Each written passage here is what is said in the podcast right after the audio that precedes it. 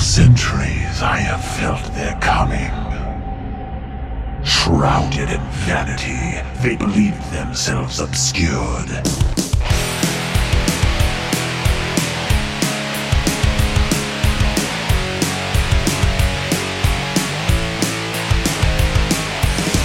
Hey, everybody, welcome back to Core. It's video game talk and news from your favorite three chuckleheads. It's uh, me, Scott Johnson, Bo Schwartz, and John Jagger all together again, uh, having a good time. It's weird to think that last week I walked in 10 minutes after driving home from Vegas and we did a show, and then today is already a week later. I don't get it. I feel funny about that. Do You guys feel weird about that? I do. I feel I mean, I've been looking it's forward cool. to core all week. Yeah, I respected it. I respected the hustle, man. Nice. Well, I appreciate that. Now, a bunch of patrons have heard uh, John and I doing a live interpretation of the uh, presentation by Blizzard during the week. Uh, I'm going to put that up on the regular feed tonight. I just want to give it to patrons early. So you'll get both that reaction stuff and tonight's episode uh, all on the feed. Uh, so if you're missing one, check out the other. Uh, we should get right into it. We got a lot to talk about, including a ton of games we played. And by the way, you want to be a patron because we just had the weirdest conversation about accents. And the only way you're ever going to hear it is either you got to be here live or you get the content that only patrons get. And I'm telling you, that was some funny shit. All right? So get in there and hear Bo do a thing that will make me laugh in perpetuity. Now the news. All right. So, what happened this week? Let's talk about the big obvious one, uh, closest perhaps to our roots, and that is Blizzard announcing a new mobile ass mobile game uh, called Warcraft Arclight Rumble.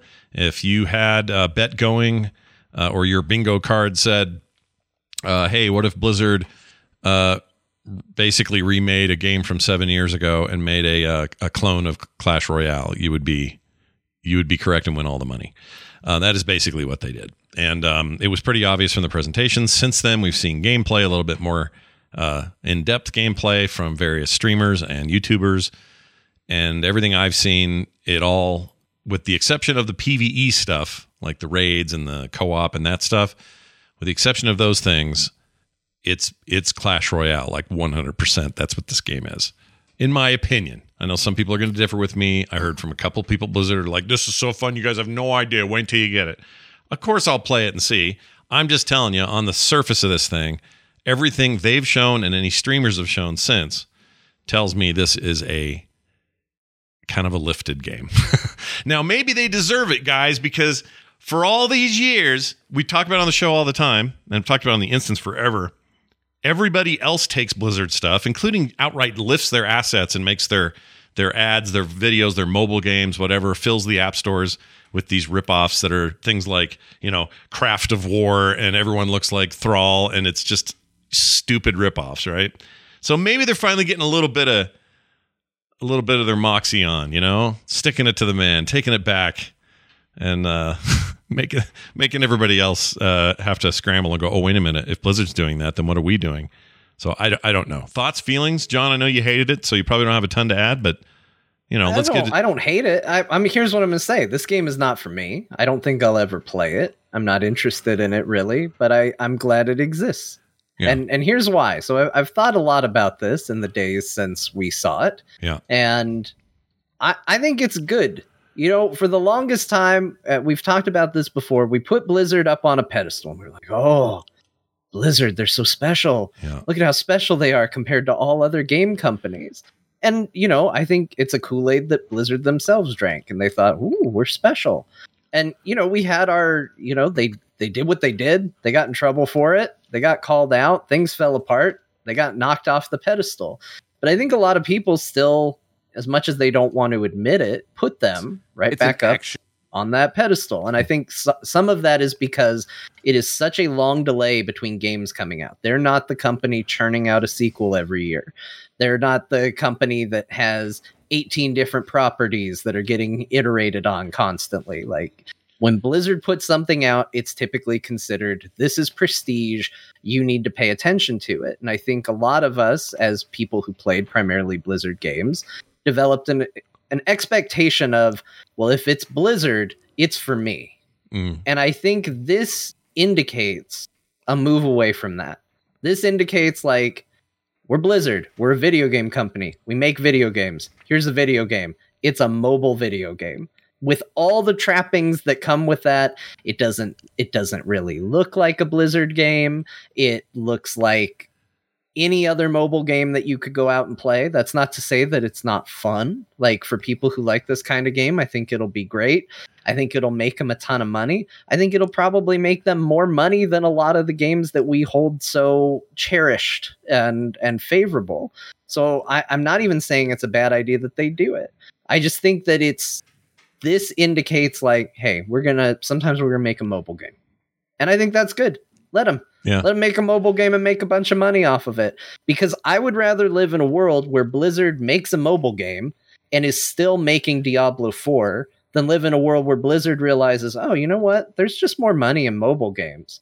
Forget Diablo 4. Let's focus on Immortal and Arclight Rumble and what other shitty other mobile game we're going to make. like, and that's all we're going to do because it'll make us more money and that'll be the big profits. Yeah. I want to live in a world where we can have both. And right now we can have both. And if this isn't for you, it's very easy to go, eh, it's not for me. Yeah. I'm not going to play it. Yeah. That simple. I think you know what I I've uh, I kind of knew your take earlier, and I think I've come ev- even closer to not just agreeing with you. I actually think it's good that the revenue comes from where the revenue is coming from. Right? It would be it is bad for Blizzard to not to leave this money on the table. In fact, I'm surprised they've left it on there so long.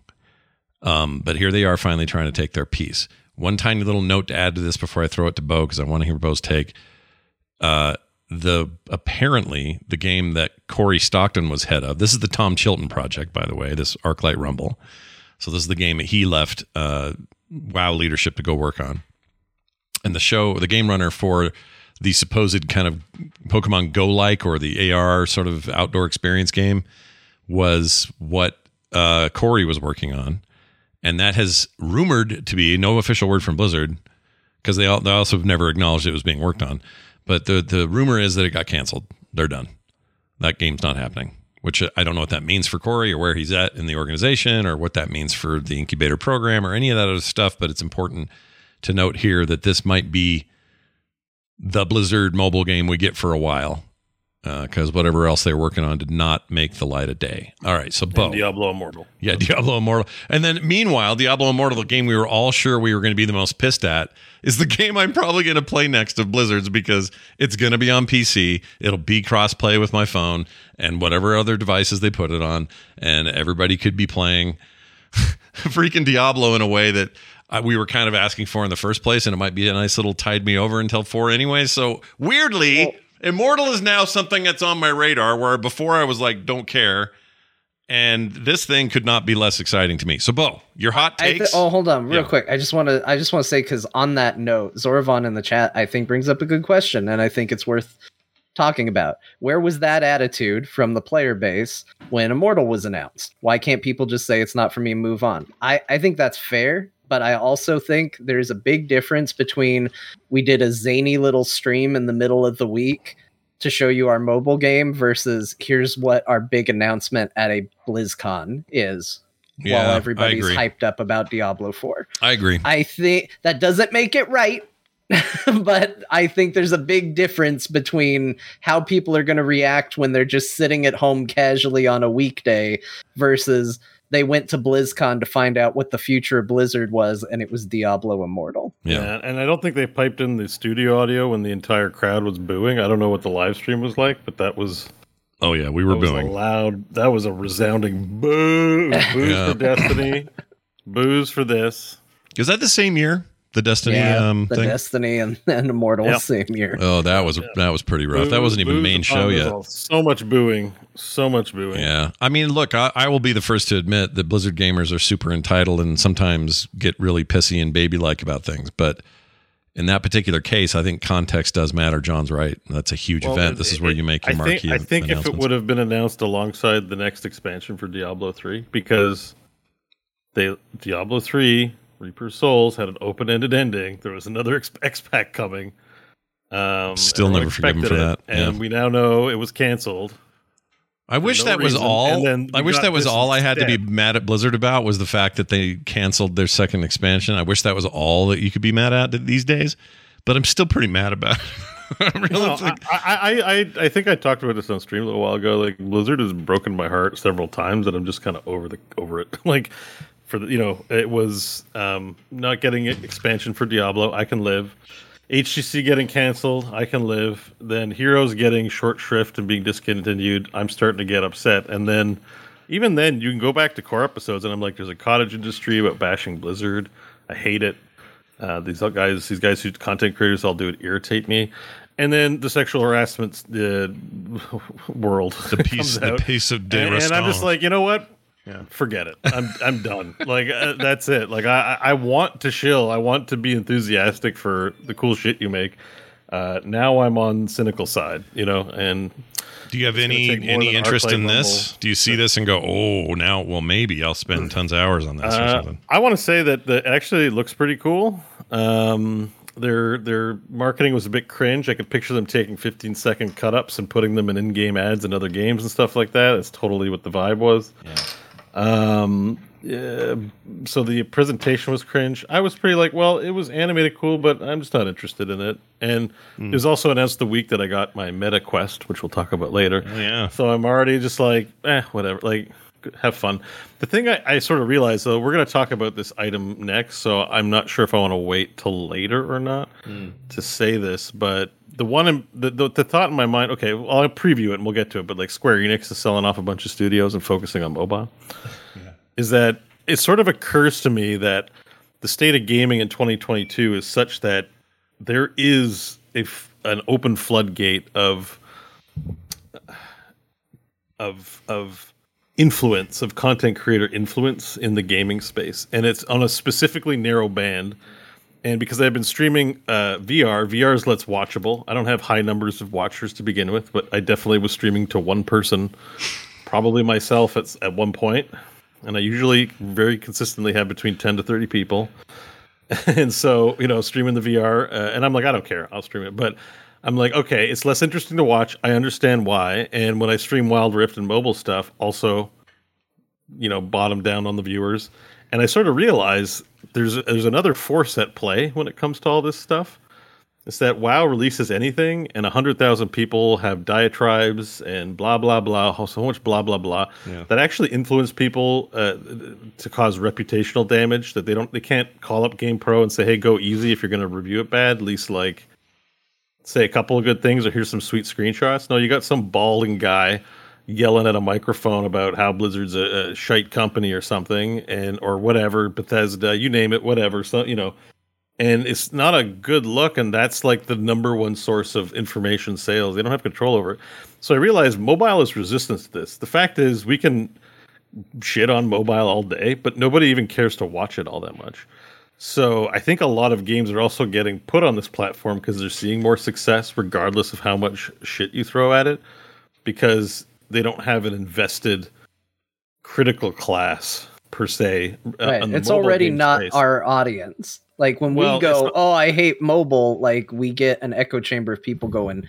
yeah. Well, then where are all the people that are downloading it? Because it's being Yeah. downloaded by millions of people. Yeah, they don't. Yeah. They don't. They don't watch this stuff, or they they do. I'm sure there's plenty of mobile fans that listen to our show. They're like, eh, I like these guys anyways, but they dumpster mobile. They're so silly, Yeah. um, and still just play anyways because who cares? Like my friend, my friend Mike plays Hearthstone, the Battlegrounds. That's like one of his only games. he and play on the phone? for years. Yeah.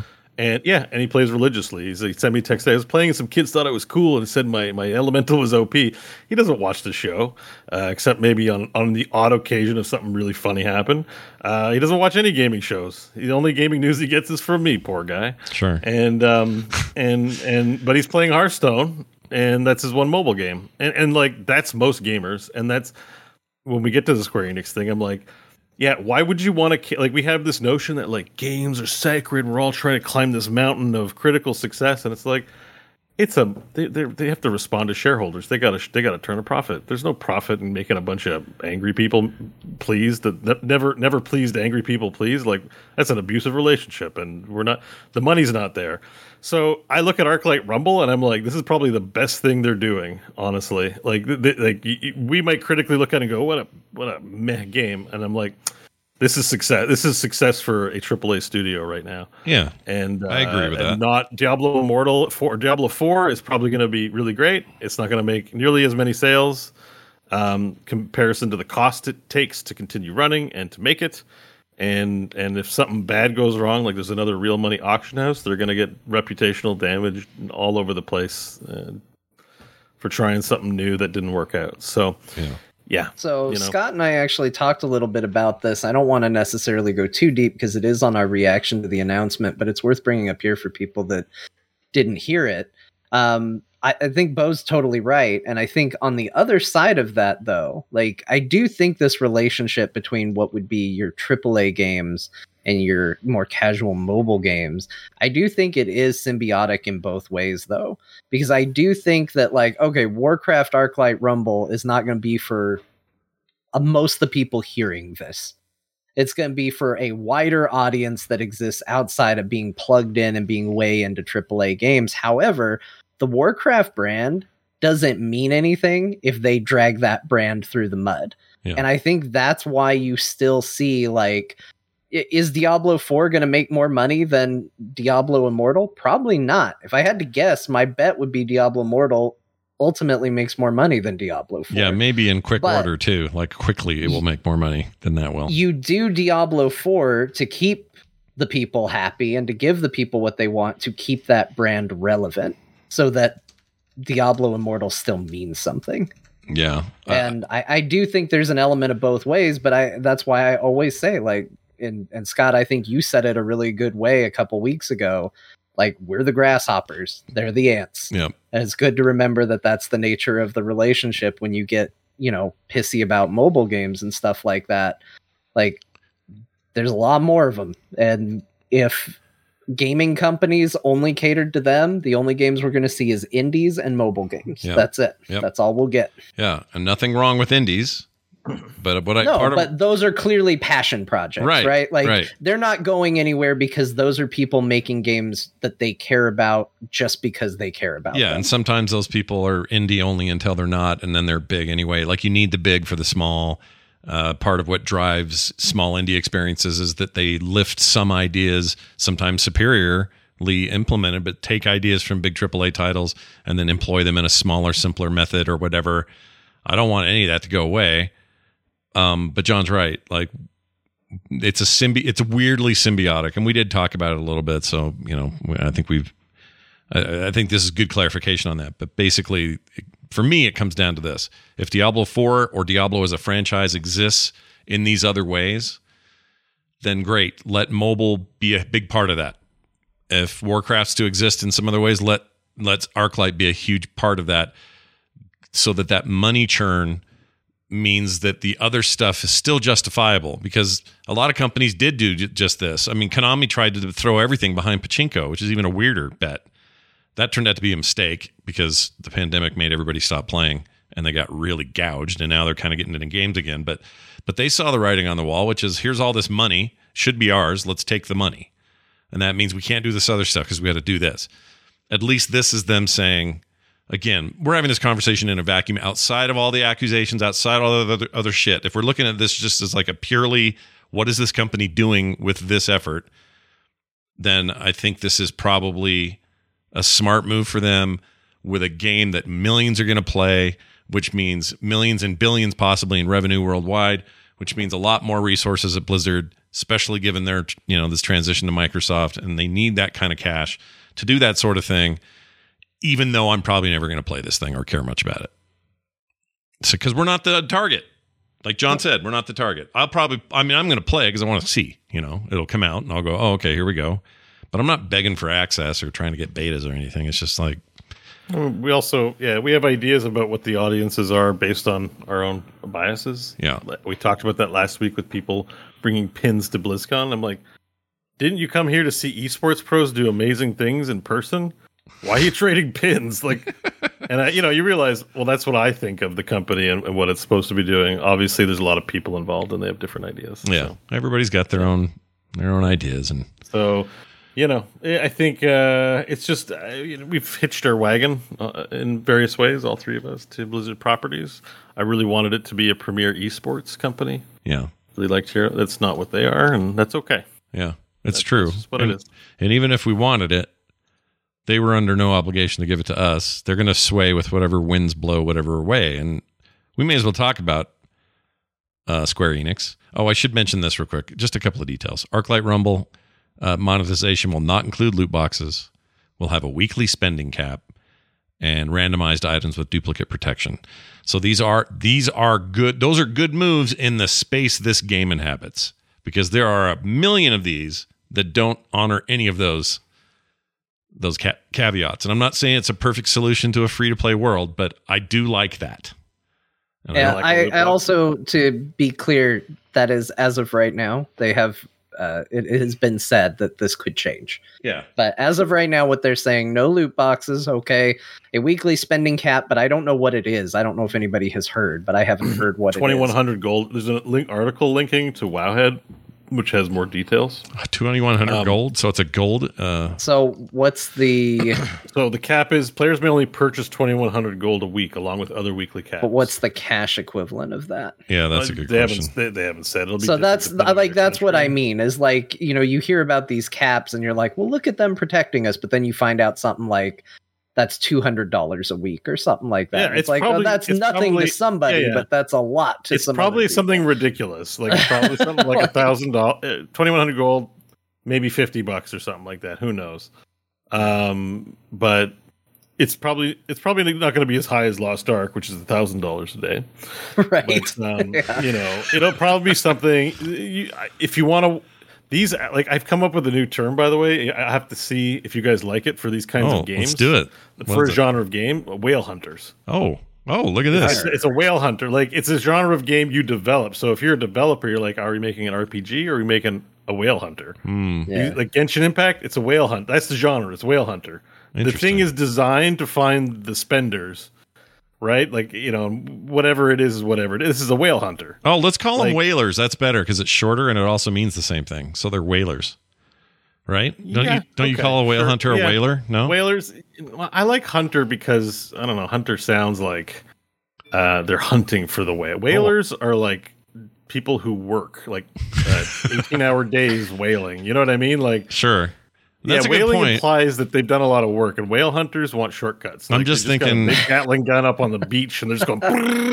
I'm just I thinking of implying the. that you uh, throw hunter on there and there's no art to the craft. It's Right. like if they've got dynamite, they'll throw it at a whale. If they've Yeah, got, yeah. you know, they'll do whatever they need to. my whole my whole thinking there was just the internet likes short things, and whaler sounds like something you'd actually hashtag instead of whale hunters for some reason. I don't know. Yeah, could be I just I feel like it doesn't work then because to me a whaler is like a you know like fishermen are out in the boat eighteen hours. It's a terrible life. I read the Old Man in the Sea. well, we've uh, we've put them both out there, and we'll see what catches on. I'm like it doesn't. The analogy doesn't work. Maybe there's a better term though.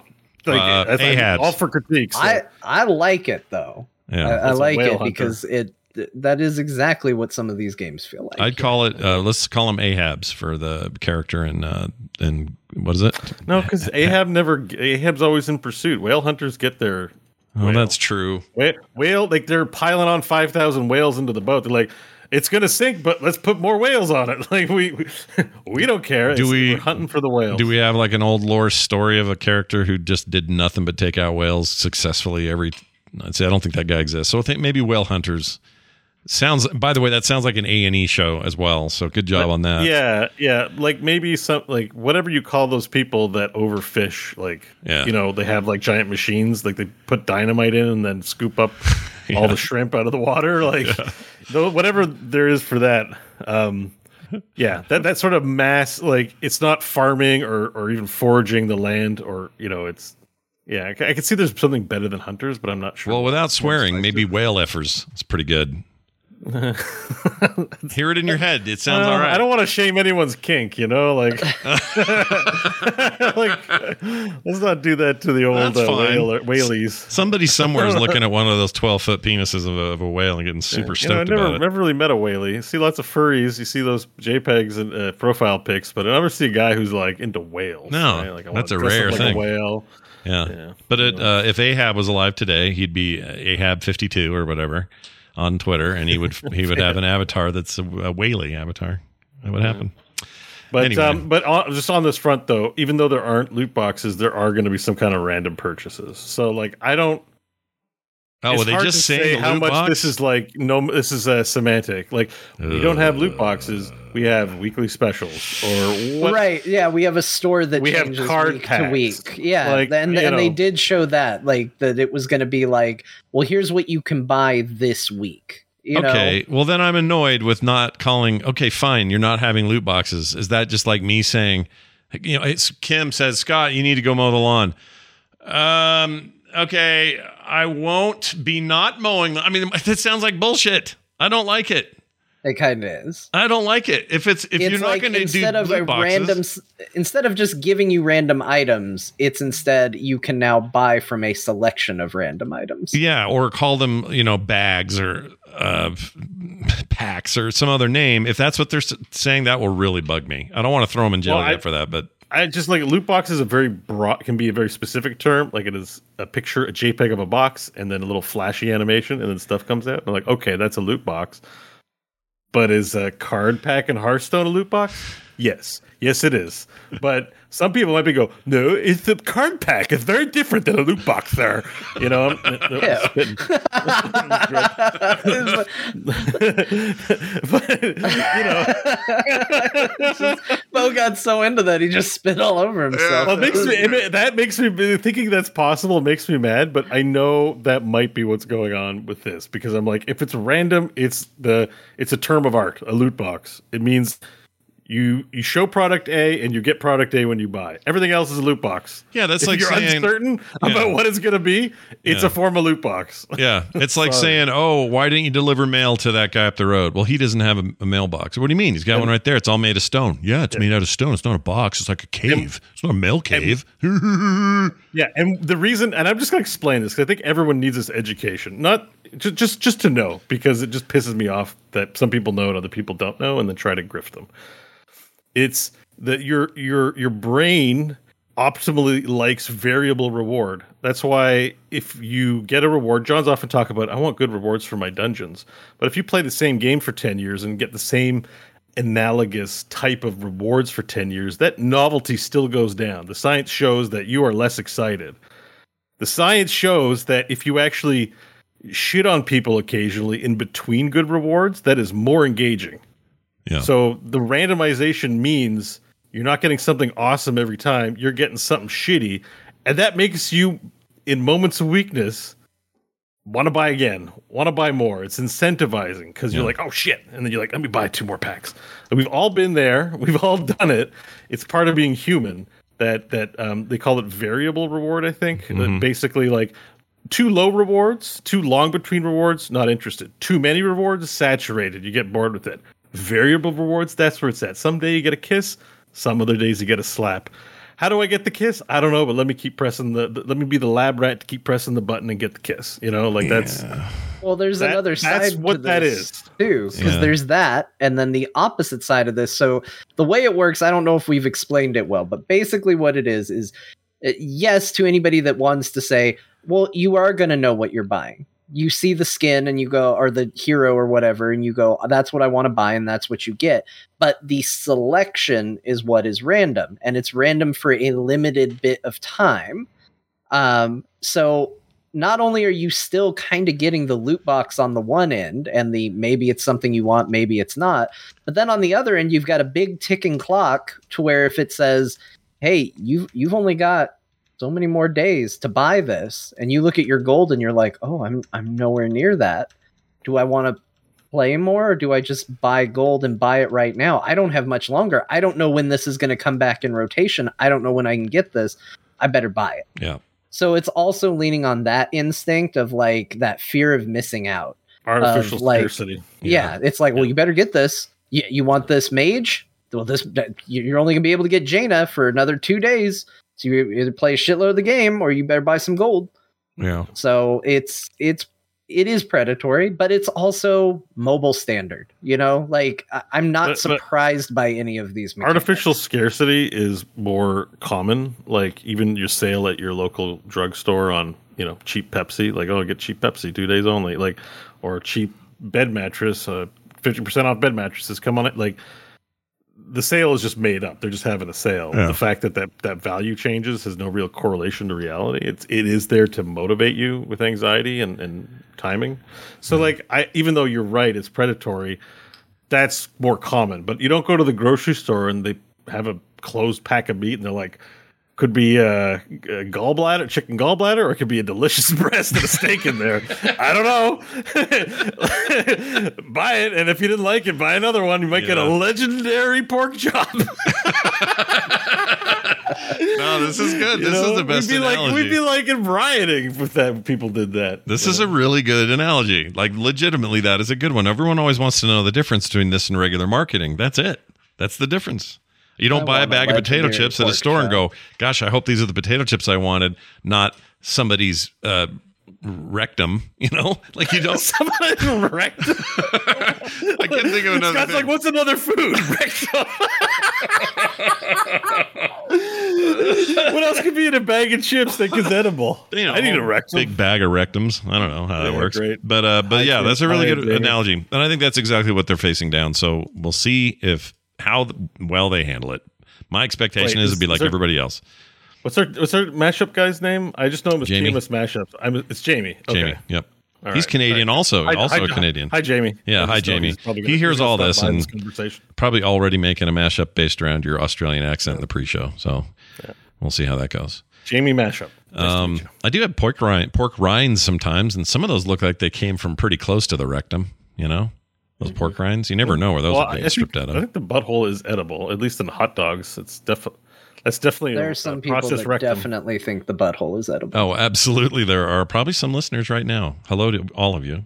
right now, we're calling them out. while My favorite thing: listening to core and eating the butthole. Can you imagine if that was true? What was the? Hold on a second. What was the the stupid Rogan show where he made people do scary things? What was that called?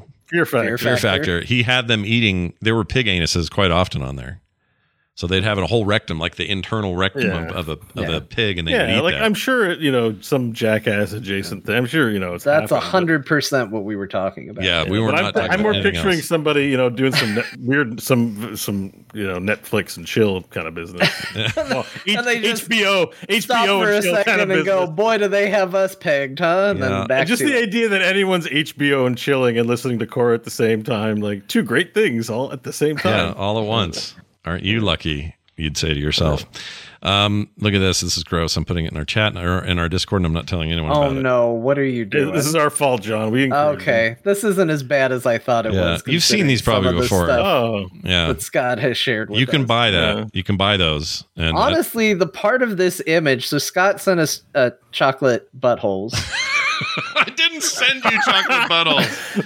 the, the worst part of the an image, is image the, of- Is the the expression lady. on the gr- the lady's yeah, face. Yeah, the she's lady's worst part. face is the absolute worst. I, I, if somebody was like, "Hey, you want to hang out with this lady, or do you want to eat this chocolate butthole?" I will be eating Like, the butthole. Thank you. How very much did she get paid for this gig? like, you want to take a photo for twenty dollars eating chocolate? Is it hundred dollars? I think she works there. She works there. She's like, look at her. She looks like she works there and is on some sort of THC uh, level of life. Uh, so she's like, they're like, hey, uh, Janice in accounting, you, you, we need a model to eat some of the our Janice. product you want to do. She's like, I love it. I love that just you the can get founder. founder. extra week of I'm vacation. also very hungry. Yeah, I'm not just the founder. I love a chocolate anus would be your thing. All right. Well, anyway, anuses aside, let's move on to this Square Enix story. Uh, Sweeney. So they did a weird thing, kind of out of nowhere. I don't think any of this was was known um, much. Anyway, it felt like it came out of nowhere. Square Enix sold most of its Western studios to a, uh, um, a capital holding company called Embracer Group, which apparently has a lot of video game assets. Embracer um, Group kind of burst on the scene too, right? Yeah. Like they were Kind of zero to sixty in no time uh, type deal. Swedish video game company. Yep. And they they now own so so your Tomb Raiders, your uh, s- uh Deus Ex. Deus Ex, Yeah. Thief, Legacy of Kain. Yeah. They got Crystal Dynamics, Eidos Montreal, Square They Enix were Montreal. Nordic. Uh, Gex. Yeah. They got Gex. Just kidding. No one cares about Gex. Remember Gex? The game Gex? Or was it Gex? Nobody, nobody cares. It was that stupid Gex. lizard game that think it was has. yeah, no, it was Steve Gex. Nordic. Gex Enter the Gecko. Yeah, Enter the Gecko, and it had like a famous comedian do his voice, and it was a bad game. But I'll tell you what was good: Legacy of Kain and uh, those games. With the um, speaking of uh, Cory Stockton at Blizzard. This used to be where he worked. But uh, Legacy of Kain, and then it sequels Reaver of Souls, was it? Soul- Soul Reaver. Amazing games for their time. I'm sure there's you know Yeah. better things now, but love that. The, the Legacy of Kain in, uh, in particular, I thought was so rad. And I played it on my PlayStation One. Yeah. Anyway, they got them all. Um, they also say they want to invest in blockchain, uh, according to their press release. Oh, good. Yeah, yeah, Square, that's Square Enix. yeah. Square Enix, not not Embracer. not Embracer. Right. This was in Square Enix's press release about the the purchase. They basically said they want to invest the money in technologies like AI and blockchain. yeah, Yeah, we don't want to talk about Embracer, but we want to talk about what's, why Square Enix did this. yeah. We don't care about Square. I mean, we do. but Embracer got a good deal. They're they're fine. Now let's talk about what Square Enix. How much did. was what was what they get? Three hundred something million. or- three hundred million? Yeah. Okay, so pretty good. I think a pretty good deal. I never asked for this. Uh, I think that they probably got a better deal than most would have. I also think Square Enix has always had an awkward relationship with their own Western purchases. Uh, European. Well, they clearly American have unrealistic expectations on how they should be performing. yeah, that is Yeah. for sure. Yeah. Um, I think, and, and this is where I wanted to bring it up with how you felt, John, as the Final Fantasy 14 player. yeah, Because I don't think they think very much Final Fantasy 14 either. I thought I saw that somewhere in my reading.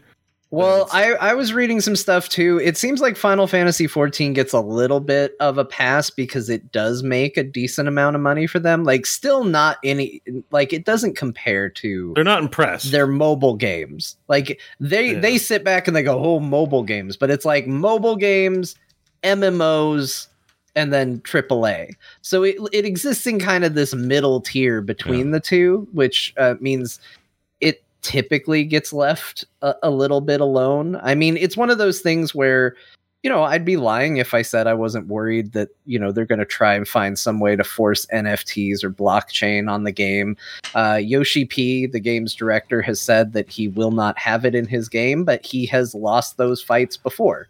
He's also said he didn't want a store for Final Fantasy XIV. It has a store. Uh, there was a feature in the most recent patch that he said he really didn't want in the game, although he could see value for players, which was the ability to try on stuff that you could buy in the store from within the game. And he said he didn't want the store anywhere in the game. Obviously, he ultimately lost that call too, even though I think that's actually a decent feature. So, you know, he's drawn a line and said, no, we're not going to put it in this game. But he doesn't always win those fights. And uh, the CEO of place. Square Enix is still like, after he caught all that flack for talking about NFTs, uh, he doubled down on it and was like, "Yeah, I think a lot of people don't like it, but I think we see value in it." So they might be right on that front of seeing value in it, and and they also specifically in this case talked about blockchain, which is kind of a it's a little bit of a distraction because when they say blockchain, they mean the things everyone's irritated with.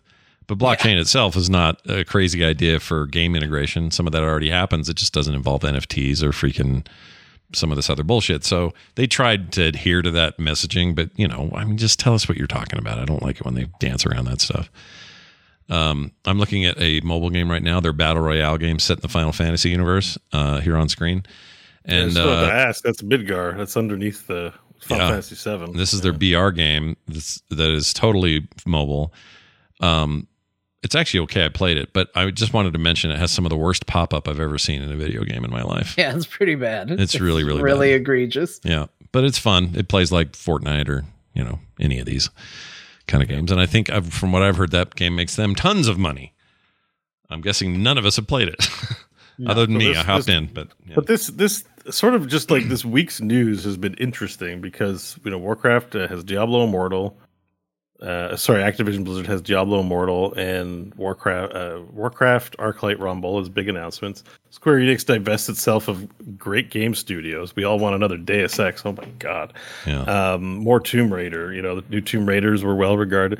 yeah, uh, eh, companies that Square Enix themselves were like kind of poo poo on. They're like, oh, mobile, and you just kind of like look at it and you're like, yeah, like this is this is like they're they're they're they're designed to make money. Like Yep. if you just look at it's like, is it? I own shares and I want to make some return on the shares.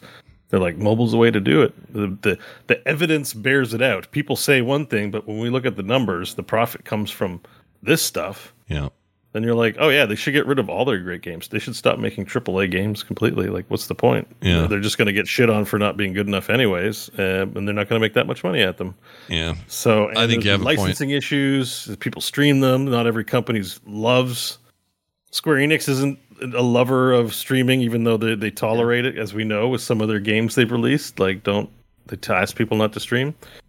Yeah, like they just look. Probably, I bet you, there's a bunch of people who don't give a shit about making world's best game that uh, operate these companies. Like, we need to make profits for shareholders. Money's in mobile. Yeah. Let's go. And they, I mean, they literally said AAA is not as profitable as mobile. And that's their way of saying, get ready, we're going to be doing a bunch more mobile. Not exactly saying we're dumping all our traditional Final Fantasy updates or whatever 16 is going to be. And I guess we know it's back to fantasy or whatever. And maybe that's why Microsoft is buying like buying up all this stuff now. Maybe the reading the room in five, ten years, the projection is all the AAA's get out of AAA games, and then these consoles got nothing to sell to anyone. It may be. Uh, yeah. So Microsoft like bringing in studios, Sony bringing in studios is like planning to make sure they got product for their devices into the future. What's funny is it's you could hear all of this talk that we're having, and you could assume that all of this means that big AAA studios and or publishers and or console makers are losing money on their big AAA games. The answer to that is that is absolutely not true. They're making more money than ever on those games. single player games, non free to play games. They're making it's- tons of money, more than they've ever made. That isn't slowing down. What this means is another revenue stream over here that the three of us or others may not think is is cool as our mainline stuff. That over there is way outperforming the growth in this side of it. So it's not like there's a dip over here. That's usually what happens when you see something like this, this sort of shift. This is still growing. It's all it's still a thing. It's still growing at rapid rates. The video game business is not slowing down. But over there is this exploding mobile market that if you don't have a handle in there, then you're going to lose out because everyone's fighting for the same money. So that but getting rid of them signal Square Enix getting rid of them signals that it's not worth it. Yeah, it's not worth it to them. Um, and that's my point. If, if it gets so lucrative on the mobile side that it's no longer worth it for you to make AAA games, even though you're still making money on them, which is what Yeah. we learned from their their Guardians of the Galaxy game, they made money on that. It sold a lot by any measure, but it still wasn't enough for them. Why? Because it's not mobile. It's not whatever those numbers are. Right, because they're looking they're looking at it as an equivalent space. They're not looking at it like you said as two different things. Right. They're looking at it as video games, one column. And it's like, well, this video game is making us, and I, d- I don't know for a fact that this is what they're doing. That's what it sounds feels like, though. right? Yeah. yeah. It looks like they're looking at a a pillar of money that just says video games, and it's like, well, what did our video games earn us? Well, these mobile games earned this, and this Guardians of the Galaxy game earned this. And they're like, "How much money did we put into that? Why'd we do that? That bit that didn't make very much, all things considered. And look at how much we put in. Whereas these games are making way more, and we put almost nothing into it. Yeah. Like, why would we keep that? But I, I, I think that this is a fallacy, and I think it is going to burn a lot of companies in the future. This is where my real concern comes in. Because I look at companies like, and I talked about this with someone on Twitter the other day. I talked about it on my stream the other day. Right now, Netflix experienced its first loss in subscribers since they moved to being primarily yeah. streaming Two hundred and And they are- thirty thousand or something. They lost. freaking out about it. Yeah. They're they're like what's happening, and the big scapegoat in the corporate room is uh, account sharing. Yeah. Is what's getting blamed for it. Yeah. But when you think about it, Netflix was doing some pretty smart things. They got a lot of people on the streaming bandwagon. One, because not a lot of people were doing it.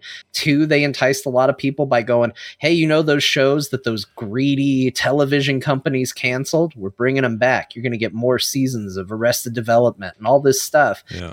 and then they were one of the the first companies to kind of see the writing on the wall and, and you can tell a meeting happened where someone said hey what happens when all these companies that we're streaming the products for realize well why don't we just do this ourselves? And they said okay we got to get ahead of this. Let's do netflix originals. We'll Yeah. do our own shows. We'll do our own movies. Very smart very forward thinking Yeah, because really i feel smart. like they got on that very quickly. Agreed. but then they played this game of well we've we've noticed a trend that if we launch a new show it gets a bunch of interest in the first season and then interest dwindles as as seasons go on but we get a big spike whenever we do a new Netflix original. So instead of continuing to let these shows run their course, let's cancel any show in its third or second season and launch a new show in its place. And let's just keep doing that. And that's exactly what they did. And there were so many good shows on Netflix that don't tell a complete story because they just got canceled on season two or three, you know, sometimes even before that. And then they launched another show that then also didn't go anywhere. Right. So nobody's going to have faith that Netflix television shows are going to ever pay off. I'm not ever going to get invested in a Netflix show. That doesn't mean anything to me anymore because I have no faith they're going to complete it. All meanwhile, what they probably knew was going to happen happened. Everybody launched their own streaming service for their own products, so you can't rely on Netflix for movies anymore unless it's their original movies. So that's really all they have now, and I don't know if I've ever seen a Netflix movie that I thought was really really excellent. Hmm.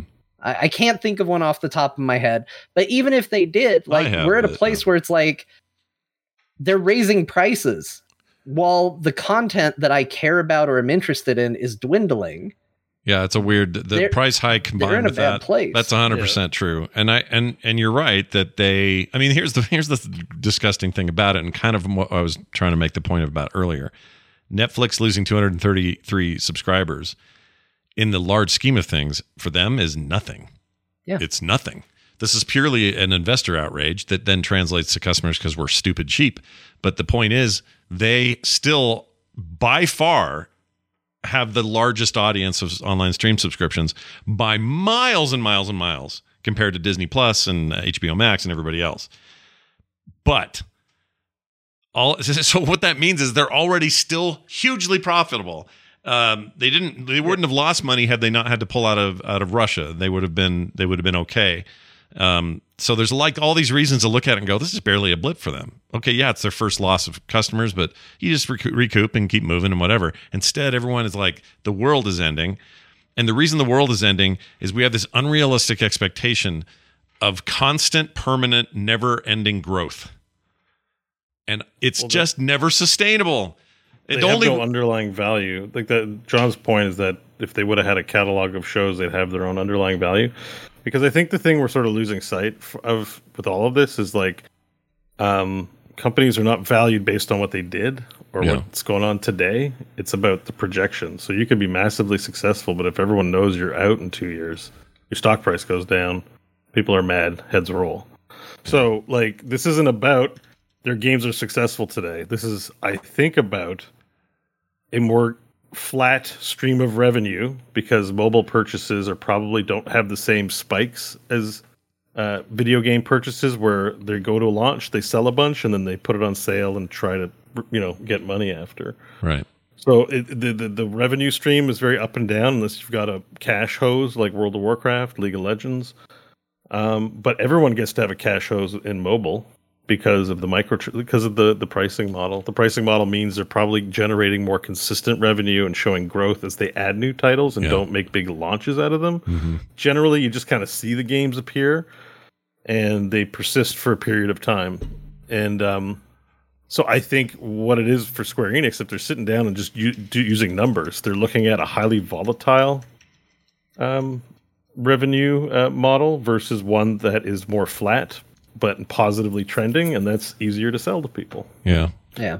And that's And- where Netflix is losing because yes, there's competitors, but as you said, they don't have any underlying. If everyone leaves and Netflix just has their own shows, then nobody saw that. They, they, they, they, poof, they're Well, gone. and maybe that's the Their future. value is in their agreements, Right, but other- my my whole point is that they're not actually in that position at all right now. Like there's the pictures No, being right painted now. that they're that they're losing somehow. They're not losing. I mean, they lost 230,000 things partly due to but the projection might be that they're like play it out in the next five years. Everyone's got their own streaming services. Everyone making their own shows will make them exclusive. Halo is only available in a certain place. All Sure. the cool stuff. Unless- Right. unless- And it's when their eroding away Right. their popularity. but unless they they figure out a way to to pull themselves out of it, then you know, investor feedback or investor panic was was un- unfounded. To me, this is like, you know, right now you're going to go pay five to six bucks a gallon where John and I live for gas, which is ridiculous. But also at the same time, Exxon posted their highest grossing quarter of all time, of all history. Yeah. It, it's hard to reconcile the fact that That's history. I hate that. I That's hate it. history. Yeah. That's old news. Whatever happened today is old because a value of something in a bit like reason you would want to buy shares in a company is because you're going to make some money in the future. Yeah, Not it's all second. futures. Yeah. So, so value means having a, a price tag means it's always viable every second of every day, especially in this day of like micro trading and all that jazz too. Yeah. So your value, the perception of your value is where it's going. That's why GameStop shot up because the, it the the fact that people were buying in such volume implied that there was something somebody knew, and then they, then then they found out it was a troll. Yeah. you know, like that. It's about perception, and the perception of Netflix is that um, it's they're going to be losing revenue in the next five ten years because, like John said, they don't have a good underlying catalog of their own, and all their value now that streaming services are everywhere, they're not special because they're the streaming service with the tech, so they don't have any tech IP that's of great value, and they don't. They're losing license agreements for content in the future, and that means less people will eventually. If you had to look at Netflix, you go, well, who's going to be using that in five years? Mm. Yeah, and I I think their reaction of well, it's account sharing. We got to crack down on it. Is it, that sounds like boardroom trying not to have accountability. You know what I mean? Like Well, nobody yeah. really thinks it's account sharing, but that's going to make life harder on the users It's a bunch of people in a plane about to crash. Like they Yeah. react crazy. Like I, you know, what is it? There was that story on like Mallrats or something where some people have sex because like the plane's gonna crash. Like, like all kinds of crazy shit happens in Yeah. a plane that's about to crash. That's anything out of Netflix the next five years, unless something changes. That's probably what you're seeing. Yeah. Yeah, Yeah. and I I just think to bring it back to Square Enix, I think it's the same thing. I think I think putting all your eggs in mobile is a mistake because I think what you said was correct, Scott. This isn't one category. This isn't video games. I think that you can grow both these markets. I think our general, like it's a Venn diagram, of course. There are people who like AAA and mobile games there are mobile games, uh, primarily mobile game players that also play AAA. Like it's definitely a Venn diagram. It's Sure. not completely separate, Sure. but I do think it is different audiences, and I think you can grow and cultivate both. And like we talked about earlier, are more people going to play your Final Fantasy game if the Final Fantasy brand has meaning and purpose? Yeah. If you kill Final Fantasy and that brand now is associated with garbage and nobody likes it, d- does your mobile game with Final Fantasy in the title mean anything? No. Now you have to compete on a level playing field, and people will tell you all the time that if you're getting in mobile app development, it is not a level playing field. Yeah. Like you will make a game and somebody else with a bigger name and brand recognition will copy that game and take all the money that would have gone to you. Yeah. Like it is brutal and cutthroat in the mobile space. Yeah. So these companies do live and die on their names and reputations. And I think you have to cultivate both. And I think, you know, I don't think Square Enix is completely getting away from that, but it does indicate a, a general shift. And I think it is risky because I, I do think it's wrong. I do think you can cultivate both audiences. Yeah. Um, but hopefully, if we're going to sunny side this, that means there's going to be some cool stuff coming out of like Deus Ex and stuff like that. yeah. Like, They'd already announced a new great. a new uh, Tomb Raider game like right before this, two weeks ago or something. There was a new Tomb Nice. Raider announcement. So, assuming that Great. continues and development happens, then uh, Let's you know. embrace bra- Embracer Group. Yeah, Embrace Embracer Group, whatever you're up to, good luck. Somebody in the chat was saying they're super into preservation, uh, physical game preservation. So whatever that means, they may have some initiative there to, Embracers. yeah, like in, in, overall, not just with these acquisitions, but Yeah, like they're well, that's cool. Then- Yeah, yeah. I'm- I'd love I'm to see that. an online museum of games, and, and we talked about the library, right? The, the Oh, place yeah. for gamers to at least have knowledge and experience of older games. We haven't talked about it, but the numbers, my Xbox numbers are way, way up. Um, beat out both Switch and Sony, and not just availability, like software sales and stuff. I think the Game Pass thing might be starting to stick. I think that might actually start to be meaningful in a broader sense. Consistent revenue for the, de- the developers don't have to worry about tepid launches and stuff like You that. know, I, Would I you rather have a twenty percent chance, ten percent chance at a giant pile of money, or would you take twelve months of consistent average income? And most businesses would probably take the you take the bigger risk. unless they had unless they know for sure that they're going to kill on sales. Yeah, you you probably like, eh, I'll take the handout. You know, it's better. The nice thing about Microsoft, their top pockets are so deep, you can take almost any Well, that's what any I mean. risk It's you want. generous too. Yeah. So yeah, in some ways it is it is that.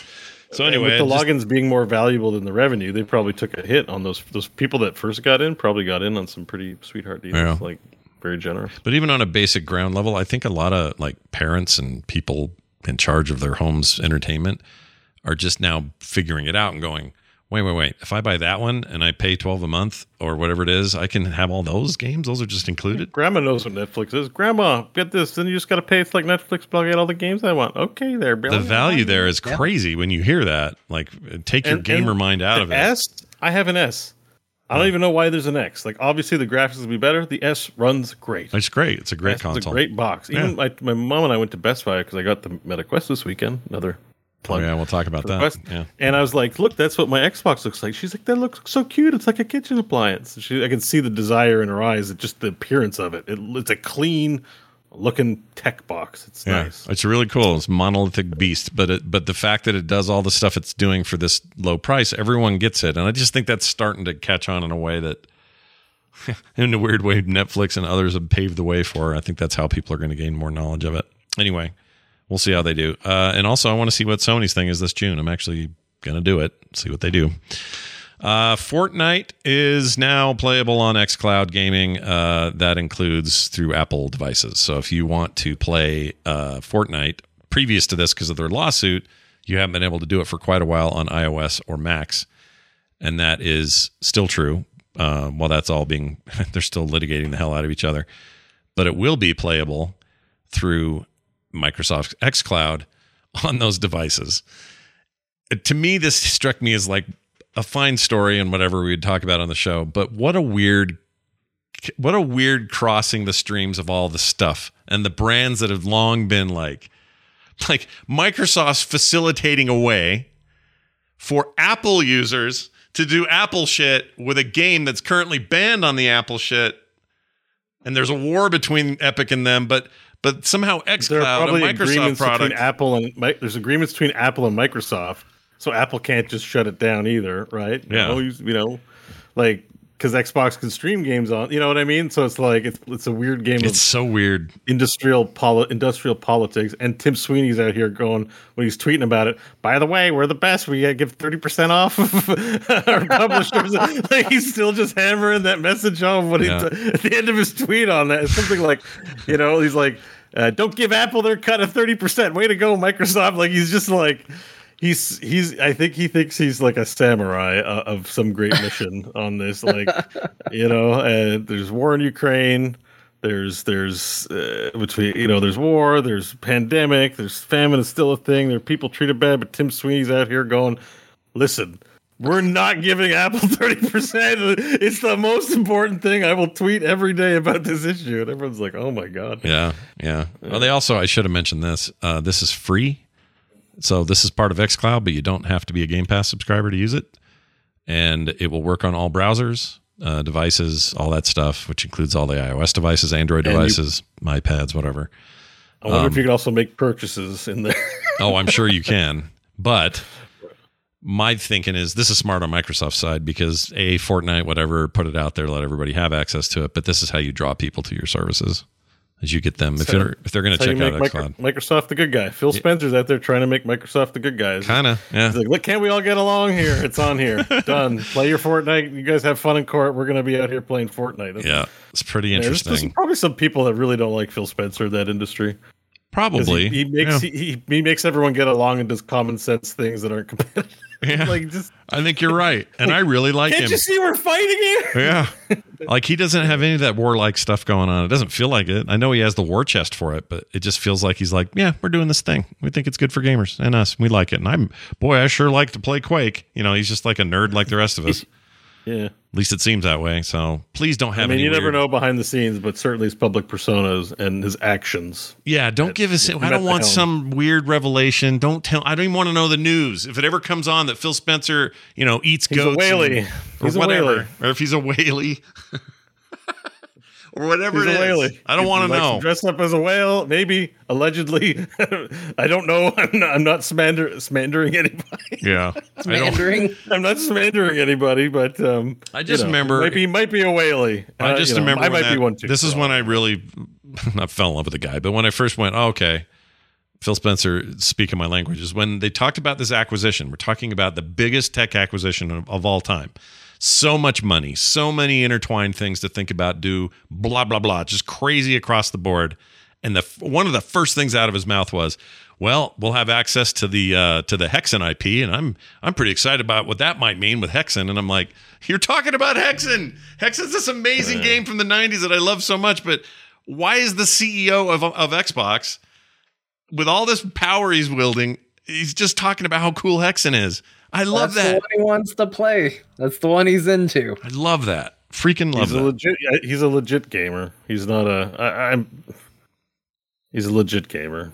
yeah. Like Gabe. Gabe is a legit gamer. I'm pretty sure Tim is too. With all his weird takes, he's still probably one of us. Yeah. Yeah, being a gamer doesn't look. There's one thing I learned about talking about video games with people. Being a gamer does not preclude you from having weird ass takes. Oh yeah, no. But uh, I'm not sure about Fils-Aimé. You know, I'm like, I don't know.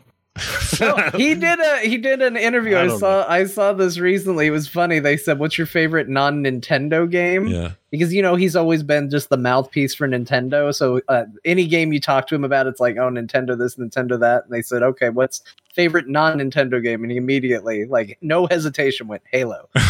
so he's at least made it that far. Yeah, it's about time because for the first year or two of his exit from Nintendo, it didn't even then you could give him a question like that and he would somehow turn it into a pro Nintendo conversation.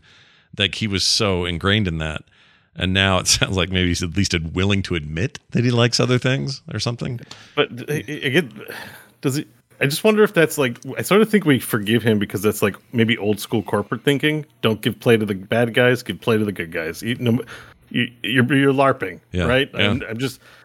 But but like people want a relatable human being. Phil is a relatable human being. He'll just be like, yeah, I've, I've played Hexen on my 386 Yep. and my shit in a bag at my desk. Like, if you said something like some story like that, I'd be like, I believe you, and I'd be like, I, you're a cool guy. Like I get it. We've all been there, buddy. Yeah. But you know, just MA, it just it seems so manicured and you know, and Yeah. it's like He's got a little bit of that. I, think he seems like a nice guy, but he's he's pretty he's a nice guy. I'm not saying nice guy, just larping. Sure. Sure. And and Corporate and LARPing. Phil, I don't feel like he's larping. Sometimes I feel like those circles under his eyes aren't makeup. They're no, that's him up late playing or whatever. He sometimes has the vague look of the makeup person had to touch up his face because he was up too late playing, uh, you know, Yeah. Borderlands. Plus, he wears he wears sensible shirts and things. Like he wears like a sensible- like loose shirts. It doesn't look like some buttoned up. It's- Scott's right. type. He does. Yeah. I th- I think the same thing. I'm like, yeah, he's not too stuffy. He's got look at that shirt. I Yeah, love that that shirt. guy shits in a bag. He's cool. I like him.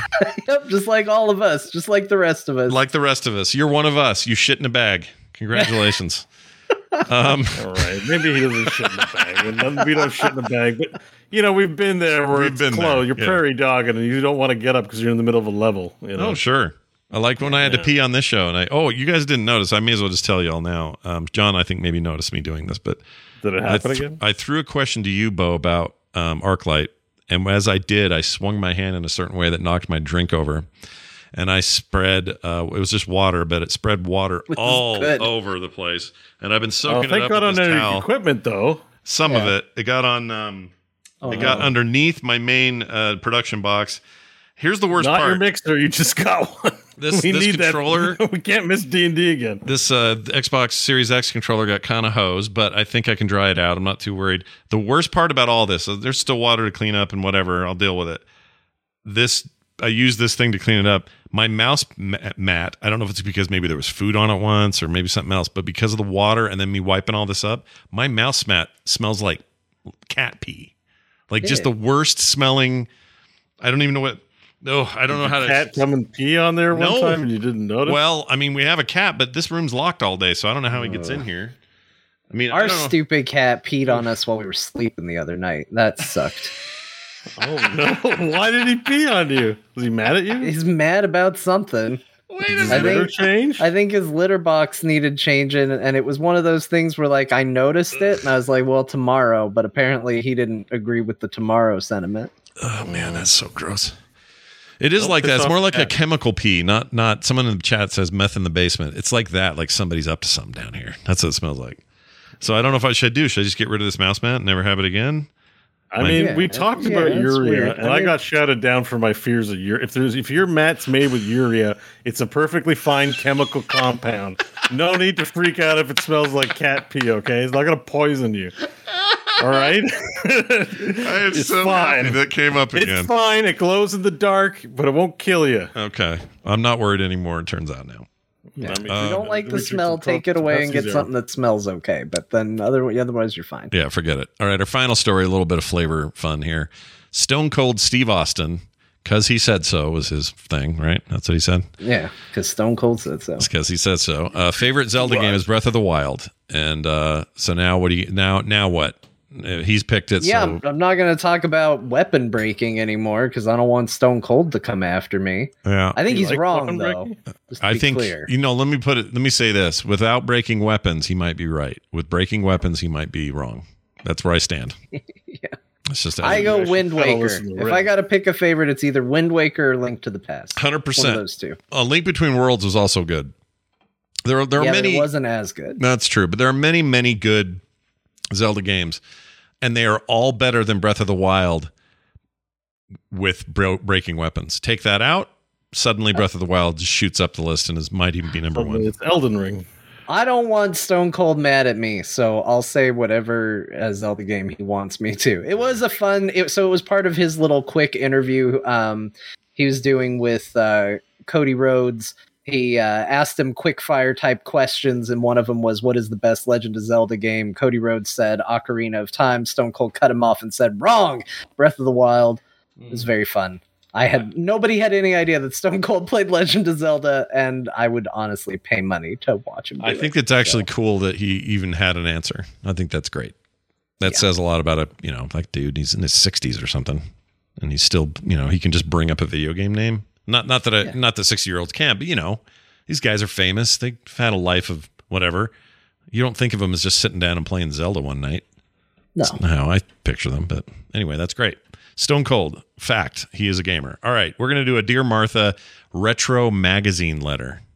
Yeah, I got three of them for you today. Ooh, I and like today's these. theme is definitely uh, the more things change, the more things stay the same. These Oh. letters, you could just change things and read them today; they'd still be relevant. But this is from Ah. July 1991. so- 91. Okay. So this is our chance to, oh my gosh, I was 20 that year. That's weird. Um, what year was it? Sorry, 91. 70 91. Yeah. So this is uh these are going to come at you and uh enjoy them. Uh read in the style of course John's Dear Martha uh you know retrospective historical view. Here you go. My dearest Martha, I'm writing in response to the letter Jonathan C. wrote regarding the video industry. And I have to say that I agree with him 100% on the matter. I've played a great many games lately, and I've beaten most of them during a two day rental. Some games I can play over and over, and some of them insult my intelligence. They should make action games where you have to do more than mercilessly strike people down, and add a little depth to the characters. Maybe then they would get more attention. What's going on with those video game manufacturers? Yours in this life and the next, Derek Ed. Oh man, so does this mean do we do we have a reply from Martha for this? No, last one has a Martha reply. Okay, so that one's So- there's that one. Now this one. My dearest Martha, I am writing in response to an item in the Maze Issues Pro News reports. The notion of holding the release date back on Razorsoft's Stormlord because of a little skin is ludicrous. what is it with game editing in America? This so called controversy would be non existent in Japan. Sega of America has already ruined one great game, DJ Boy. I agree with Razorsoft Ruined. in that some TV commercials are more revealing than the little that is shown on their cart. They should leave Stormlord as is. P.S. I would love to hear more views on this subject from other readers. Yours in this life and the next, Michael C. Wow. they already ruined DJ Boy. Yeah, DJ Boy. Oh, what are we gonna do? DJ Boy. I just ruined. love that there was a man out there who was looking forward to DJ Boy, whatever the hell that is. Yeah, never and even he's like, heard of it. it's ruined! Like the way we'd be like, you know, Shadowlands so bad! Like, you know, it's like Was DJ Boy? That's probably an NES title or something. I'm guessing '91. That's- There you Yeah, this is probably NES era still, yeah. That's crazy. All right, number three, which has a response. Here we go. My dearest Martha, I hope I won't have to worry about this, but how do you rate your games? If you're like other magazines, you probably rate games by a 16 bit standard. I hope this isn't true. It seems I can't get a good rating on a Nintendo game anymore because of Genesis, the TurboGrafx 16, and other arcade quality graphics systems I don't own or ever will. Oh, The question is can I get an honest rating from your magazine? Or do I blow my money at the local video store on low quality games for the NES? Yours in this life and the next, Jason H. I really dislike Jason H. I hate him. He's my least favorite kind of gamer. Okay, so there's that guy, Mr. Troglodyte himself, but he gets a response from old Martha, and here's that. Jason, we can assure you that when we sit down to review 8 bit games, graphics and all, we compare that particular game's graphics honestly and fairly against other top 8 bit titles we've seen, played, and or reviewed. There are such vast differences in memory and color capabilities between 8 bit and 16 bit graphics that to compare the two would not only be unfair, it wouldn't make any sense. Yours forever, Martha. I mean, she's right. That wouldn't be fair. She's right. I want to. I want to go ahead and give props to Martha for, uh, I think, taking the right stand in 1991. I like her. She's good. That damn Genesis. I will never own a 16 bit I, I will never own a 16 bit Yeah, system. that guy It's seemed like- never gonna happen. He seemed convinced that Nintendo themselves were not headed that direction. Isn't 8 bit enough? Yeah, isn't that enough? Why do we need all these new fandangled bits? Yeah. How many times have we heard that? Oh, every time. Every time. Right, right. Okay. Should we now Yeah. bunk? We're going to talk about the future today, too. Yeah, let's do it. Let's talk about the future. I think Bo's tasted it. Um, I might have as well, but we're going to talk about what we played. I'm going to not take too long with some of these because I've talked about them on the show before, but I got back into the gunk um, because SteamWorld 2 was so much fun to go through, and on portable on my Switch, I'm I'm playing the Gilgamech game from the same developer. Um, that I thought, you know what, I didn't give the gunk long enough play. I played it for a few hours, talked about it on the show, and then I just kind of forgot. Was still on my drive and they're on the Series X. I'm like, I'm going to play this thing. Same same devs, and you know, this is their first foray into 3D, so it's kind of a big deal. So I did, and uh, played a ton more of that game. And I think the gunk is actually really charming and pretty great. Um, still one of the prettiest games I've played this year, last year. And uh, if, it, if it has any problems, it's maybe got a few narrative issues, which I talked about before. Uh, some of the character movements a little floaty and weird, but it feels like a staging area for what they're going to do next. And while that may be weird for some, it's on Game Pass, so what's the harm? And there's a lot to like, especially graphically. It's really, really pretty. So I'm playing that. Uh, the gunk, it's very good. Rogue Legacy 2 came out of, of uh, early access after a two plus year uh, stint in the early access on Steam. And the good news is Rogue Legacy 2 is very good. Yeah. Yeah. Oh, is played it, it as it's well, by the actually way. out, out. Then. Yeah, out out. Yeah. 1.0. Oh, It's on consoles. I have it as everything. well, so like we can chat about it. Yeah, let's talk. Let's talk about it. So it's on everything. I'm playing it on Steam because that's where I had the early access version. Um, but you can get on Switch and consoles and you know all that. I think even over. I think yeah, Epic has it. If you're a fan of the Epic Store, they have it now. So anyway, it's full 1.0 of the game. Uh, everyone always says, "Hey, should I play the first one first? The answer is no. This is more of what that was plus a whole bunch. And really, it's just such a tight refining of what that experience was, while adding a bunch of new features, character classes, abilities, that sort of thing, and a pretty good graphical overhaul. That I think this is just downright awesome. I love love Rogue Legacy 2 so far. Bo, what do you think? I agree completely. It's Yeah. more of the same in all the right ways. Yeah, I, Which I played Rogue Legacy 1 to completion. It was a lot of fun. yeah, and it fit like a glove. It was just easy. Understood, you know, building up the map, getting the vendors. There's a lot more events, like crazy weird worlds and, Mm-hmm. and stuff to pick up. That's a little different, but it's cool. yep. Um, and it's like a met- roguelike Metroidvania in that it's a Metroidvania, but the rand- levels are randomized. Yeah, but even then, So there's still like, these you know- weird mysteries that you know. Dead Cells is pretty good at this too, but there's weird mysteries where that's where the, the that's where I really get the Metroidvania vibe out of it.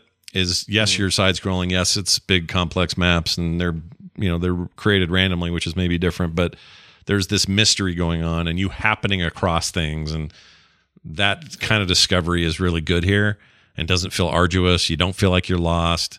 You don't feel like you're being treated treated unfairly, but it's still hard because it should be because you're trying to build your Well, dude up to do sometimes you're born with a terrible condition like farting problem, like Yeah. a irritable, super irritable bowel, bowel syndrome, yeah, and it makes you run harder. But you're like, but that's the game. Sometimes your run is just hard because yeah. you're playing a blind person and you can't see anything. Oh, that one's the worst because you can't see anything but a little circle around you. You don't. You have nearsightedness. That one's hard. Yeah. I don't like the upside down one where you have um, vertigo. Yeah. Um, but but but again, I had one where I was a diva, so when I get kills, they throw roses at me. Yeah, which is totally totally not a functional gameplay thing, but it's just this fun little flavor in there, and I love that about those those things. The first game did a lot of that. This goes way more into it. There's way more classes. Like there's a chef version of a class. There's a oh, what did I just unlock? Um, I haven't got that far yet. Seen the, the I've got the standard ones like wizard and you know from the last one. yeah, there, There's a those, chef class. there's a chef, Oh, there's, there's a a bard class. bard, Which I yep. is new. um, I didn't bunch- like it because it was very hard. To, you're more of a diva than an actual effective fighter. I find as, as the bard class. Well, yeah that that they're they're definitely different than each other in a way that was not so true in the first game. Like the cook uses a big pan a cooking pan and it's a really slow strike like a big hammer might be. But man does that thing do damage and bounce back and knock back and stuff. It's great. Freaking freaking got used to that and loved it. Plus he's got his special ability is to give himself a nice health boost all the time. So you let that cooldown happen and then you can boost up on health or get more mana or whatever. Anyway if you played it at all i mean this thing's like the granddaddy of of the modern roguelike in lots of ways, the original Yeah. game. And this is just I was worried because like Spelunky 1 is one of my favorite games I ever played. Spelunky 2 came and I just kind of went, "Oh, well this is really exactly what that game was." Like really we're not changing much here at all. Uh, n- not to get into the the weeds, but it's just not that big of a change. I'm happy to report I think this is enough new stuff without changing it too much so you're familiar with it immediately but then there's there's just a ton to it. It's really really freaking good. So play it. It is quite good. yeah, it's very good. I like it. all right chore core update. Beep, beep, beep, beep, beep, beep, beep. i played a game called ba- uh, bakery simulator. I wrote it wrong here. It's not baking Bakeries. So you have to get up at five in the morning to play it, or three in the morning. yep, that's the only time you can play. The I know game. someone who's a baker. Their lifestyle is one of being up super early. it's very early yeah it's like ice cream places they have to have a guy making ice cream at four o'clock in the morning because the whole rest of the day they they sell the ice cream he made but same same idea here you are literally working in the morning um, it's really good it's based in the unreal engine looks very pretty uh, all of the chore core stuff i like is really well represented. Roll your dough cut it just right. Here's a little mini game to do that. Now you gotta oh you bought a new machine that'll cut it in part pieces for you. And then when you bake them you don't have to cut them all by yourself. And that's a cool upgrade. And your your oven gets upgraded and all your items you have to reorder products so you don't run out of salt or whatever. And here's the problem.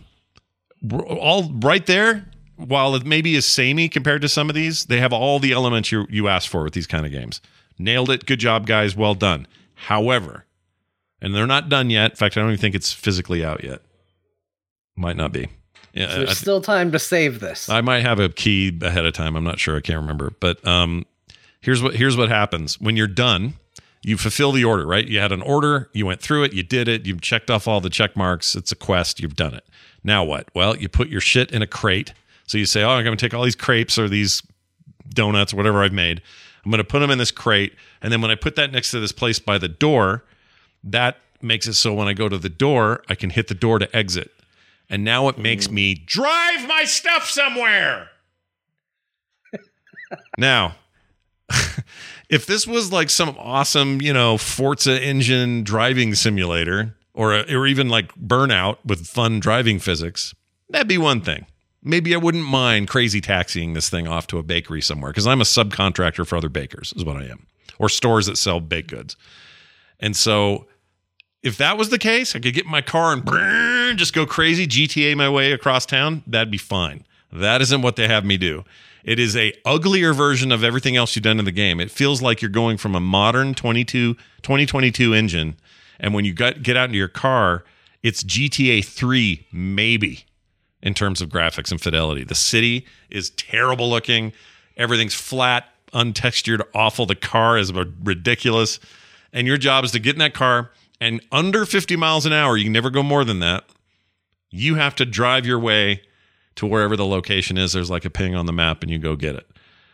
And then when you drop it off, it says, "All right, y'all done. You want to tra- teleport back?" And that's that's the thing. That's how you finish a job and it's not fun at all to do that last part. It's just not fun. Like Would you say it's a chore? it's a chore, and uh, and in, and in the wrong is. ways. You it's, found it. They tried to gamify something a little extra, and I'm just I'm just saying it doesn't freaking work. Now it's only as currently constituted. They could change it.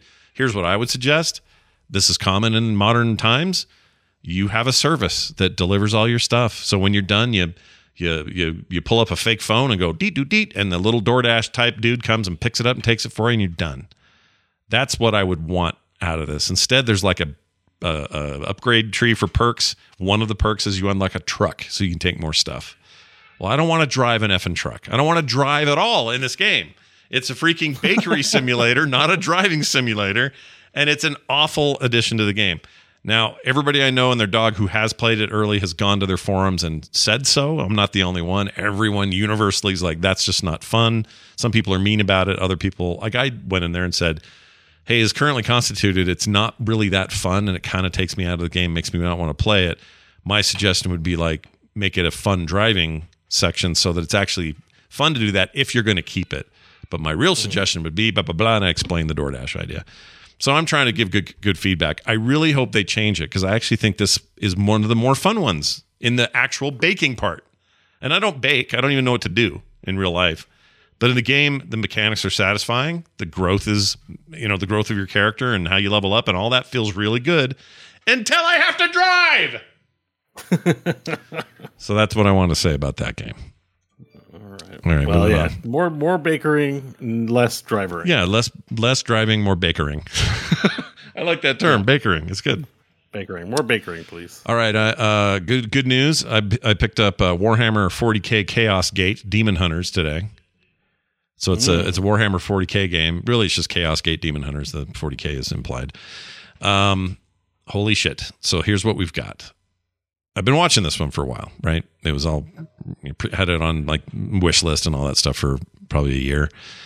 Um, this is uh, what I've been asking for for a really long time, which is XCOM meets 40K. It's 100% what it is. So, you know, those big ships that look like half castle, half spaceships that you're always moving around in those games? You know, they're very icon- Yeah. iconic. And they always have names like the Holy Ziggurat or whatever, you know, whatever. Oh, I love that stuff. I love their names. I love everything about that stuff. We already know this about me. I'll play any 40K game you put in front of me, but this one is I won't call it a ripoff of XCOM, but uh, the mechanics, the the concepts, they're all XCOM stuff. So, for example, that fortress ship that I was just talking about, instead of it being a ship that just gets you places or has some other, you know, just aesthetic background thing, that's your headquarters. So, you've got a whole library place that you go to, and this girl, this Inquisitor girl, uh, lady, gives you uh, upgrades to your to your perks and your systems and stuff like that. So you pay for those, or you go in there and you know use resources for that, and then just like XCOM, it's like, well, these are going to take seven days. Okay, cool. Go upstairs, talk to the guy in the robotics lab.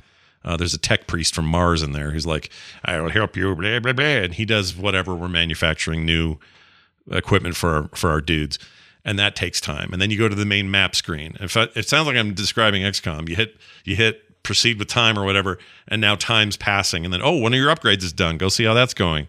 So it's not shown as like a grid; they're just places on the ship, and you can go to them sort of at will. The actual combat so far, anyway, has taken all place on on planet surfaces.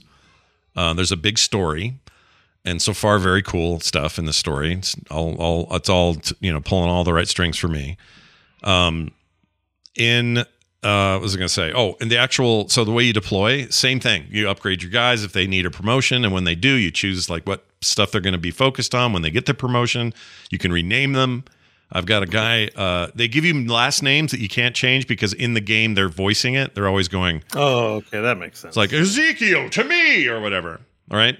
But really, I've named people like Bo, whatever, K, K, Kai or whatever I called you today. Car, uh, whatever it was. Okaka. Kane. Cocaine. Kane. Cocaine. So he's Bo Kane, which sounds like cocaine. Um, Cocaine, bouquet. John, I can't remember what I named John, but one guy's, one of the last names is Storm. So his first name Oh. is Shit. So it is Shitstorm. Storm. And, and Yeah. John, you'll love this. You zoom in and you can change everything they're wearing. They have skins for each pauldron, for each leg piece, helmets or none, hair, face, whatever, all that. Totally deck out your dude any way you want to. Some of that comes, some of that's immediate, some of it you unlock as you go. But all of those cosmetic things you like to fiddle with in XCOM are here and you make your own team send them on their way and there's default stuff of course but you can you can tweak to that you know to your heart's delight um and the ground combat plays a lot like take xcom and take uh gears of war tactics Tactics. and mush those playstyles together that's the ground stuff Nice. yeah and there's i sent you guys a gif of a grenade being tossed do i still have that here Yeah, that thing was cool. yeah, look at this chat. Yeah, so I made a looks GIF. This is me actually playing. I captured it live today. Um, every time you throw a grenade, this is what you get, and I I never skip it because it's so great to watch. It's slow mo. He hucks it. It's going beep beep beep beep beep beep beep beep beep beep, boom, and just destroys whatever's over there. So Looks pretty badass, honestly. so that's some of the stuff you get up close during combat. And this is where the game really shines. Tone, look, feel, the the essence of what what makes 40K a, a compelling space to be in. Um, just a weird devotion to the Emperor God and all the you know the tech priests sitting around going, "Oh, we are only in service of the Omnissiah" and all that bullshit. It's so good. Here's their biggest weakness. Okay Okay. honestly, it's the only complaint I have, and it's tiny. They have really dumb faces, all of them. you mean the helmets with the faces? no, the helmets are you know? fine. It's the faces inside, and I will try to put up something that shows this, um, so that I can at least Yeah. you can see well, I'm not that's crazy. why they wear the helmets. I mean, I'm okay with that being the reason because their their faces are just goofball. What they remind me of is not in poly count, but in styling. They look like the first World of Warcraft uh, race choices. I don't know how else to explain it. When I when I show this, you'll see what I pretty mean. rough, and yet I conjured an image immediately. Yeah, I don't know how to explain it. They're not like these guys clearly know how to make a video game, but um, let's see if I can skip ahead to this a little bit here. It's all done in real time stuff. You know, it kind of reminds me of StarCraft cutscenes in Yeah. StarCraft 2. In fact, just looking at that shot of this dude right here, you can kind of see it, right? He just looks, look at him. He's just, Oh yeah, there's something Uh, weird something's happening when he weird. talks. there he is. It's not terrible and still, but as soon as he starts talking, things Yeah. fall apart. the tech priests are fine because they're mostly Android, Like, half Ma- human. that guy's mask is awesome. Oh, it's Yeah. badass. Yeah, he's a he's a tech priest and he's very cool. He's mostly machine, so it's those are hard to count. But like this Uther looking guy, the old guy, which you're about to see over there because you got a delay. yeah, they look like little Warcraft 3 portraits come to yes, life. there you go. That's it. Man. That's what's throwing me now. It does not diminish what I'm. I'm loving the game, like r- legit loving it. It's It looks such a good. it's such a weird little detail that they could even improve if they wanted and i've seen other comments in the reviews about it but it's not a game breaker by any stretch i just want to prepare people for these faces because they're No, yeah, that is weird. It, Yeah. just, it did look like Uther. Arthas, what are you doing? and Like, he is it's just- he is kind of that a little bit he's a very uthery kind of character um, i don't know if he's from the lore officially the ship you're in is so is another ship you get involved with and also i think the inquisitor lady who comes aboard your ship she's known somewhere in the books or extended lore or something um, but even like the main menu where you're choosing to start do you remember in, in space marine it was like a fight between a slow motion fight between the space marine and an orc going back and forth Mhm. kind of like "Whoa, whoa." and when you choose menu options it would like change perspectives Yeah, they, yeah, they yeah, I know what straight you're up talking about, lifted yeah. that look. It's like exactly how that main menu looks. But as you can see here in the to gameplay i mean you can go mouse and keyboard uh, or controller. I'm using mouse and keyboard. Um it play it's just it's xcom there's you know, guys in It looks fantastic. yeah. I think I'm gonna need to get this because uh, my policy is anything like anything but like XCOM is uh, is a win for me, and I got to continue to support that. If Yeah. I want to get my literally any property but like XCOM made, I'm gonna have to keep buying these. I think you would really like it if you enjoy XCOM at all. Like you guys, I know you do, but for those out there listening, are like, "Well, I really like Gears Tactics, but XCOM was maybe too big for me. This feels like it's friendly to you also, even though it's it does have that that headquarters management stuff. It's just presented in a way that I think is a little less obtuse. Um, you know, and if you don't like the feel or look or sound of of the Warcraft or sorry, the Warhammer universe, then maybe this isn't your game. But I personally, I love it. They had me at you know Rictus Among Us or whatever the hell the guy's name was. Like Yep, I just Rick love that shit. Rictus Among Us. it was some kind of cool name like that. I can't remember, but I love yeah, all their like names. I get it's such a weird reference because it's a reference to Among Us and then it's to Mad Max. yeah, exactly. like Mad Max and Among Us. and lots of beheadings, lots of cutting guys in half. You know, they're not holding back on any of that. Um, you know, you've got just like in the universe itself, you have uh, that is to say the 40k universe. Everyone's got a bolter gun as well as really cool melee shit. So if you want to do melee stuff, there's really creative ways of doing that. Um, spells, augmentations. I forget what they call them though. They're not augmentations. They're something. But um, oh, if your guy goes down at first, in at least on normal, in three moves, if he's not hit again in three moves, he'll get up. He won't have full Nice. health, but he'll get up. So it's part of some resilient system, which makes sense because these are, you know, these are jacked, stimmed out super soldiers, really. Um, they're called the gray. Oh, some expert in 40k will know this. The gray somethings, the gray wolf, not gray wolves. Gray Wolves? No, They're- it's- no. Gosh dang it, I don't remember. It's a cool name though. Um, that thing I played at the top of the show was from this this this thing. That thing, that's a bad guy. I don't know who he is yet. Got to figure it out.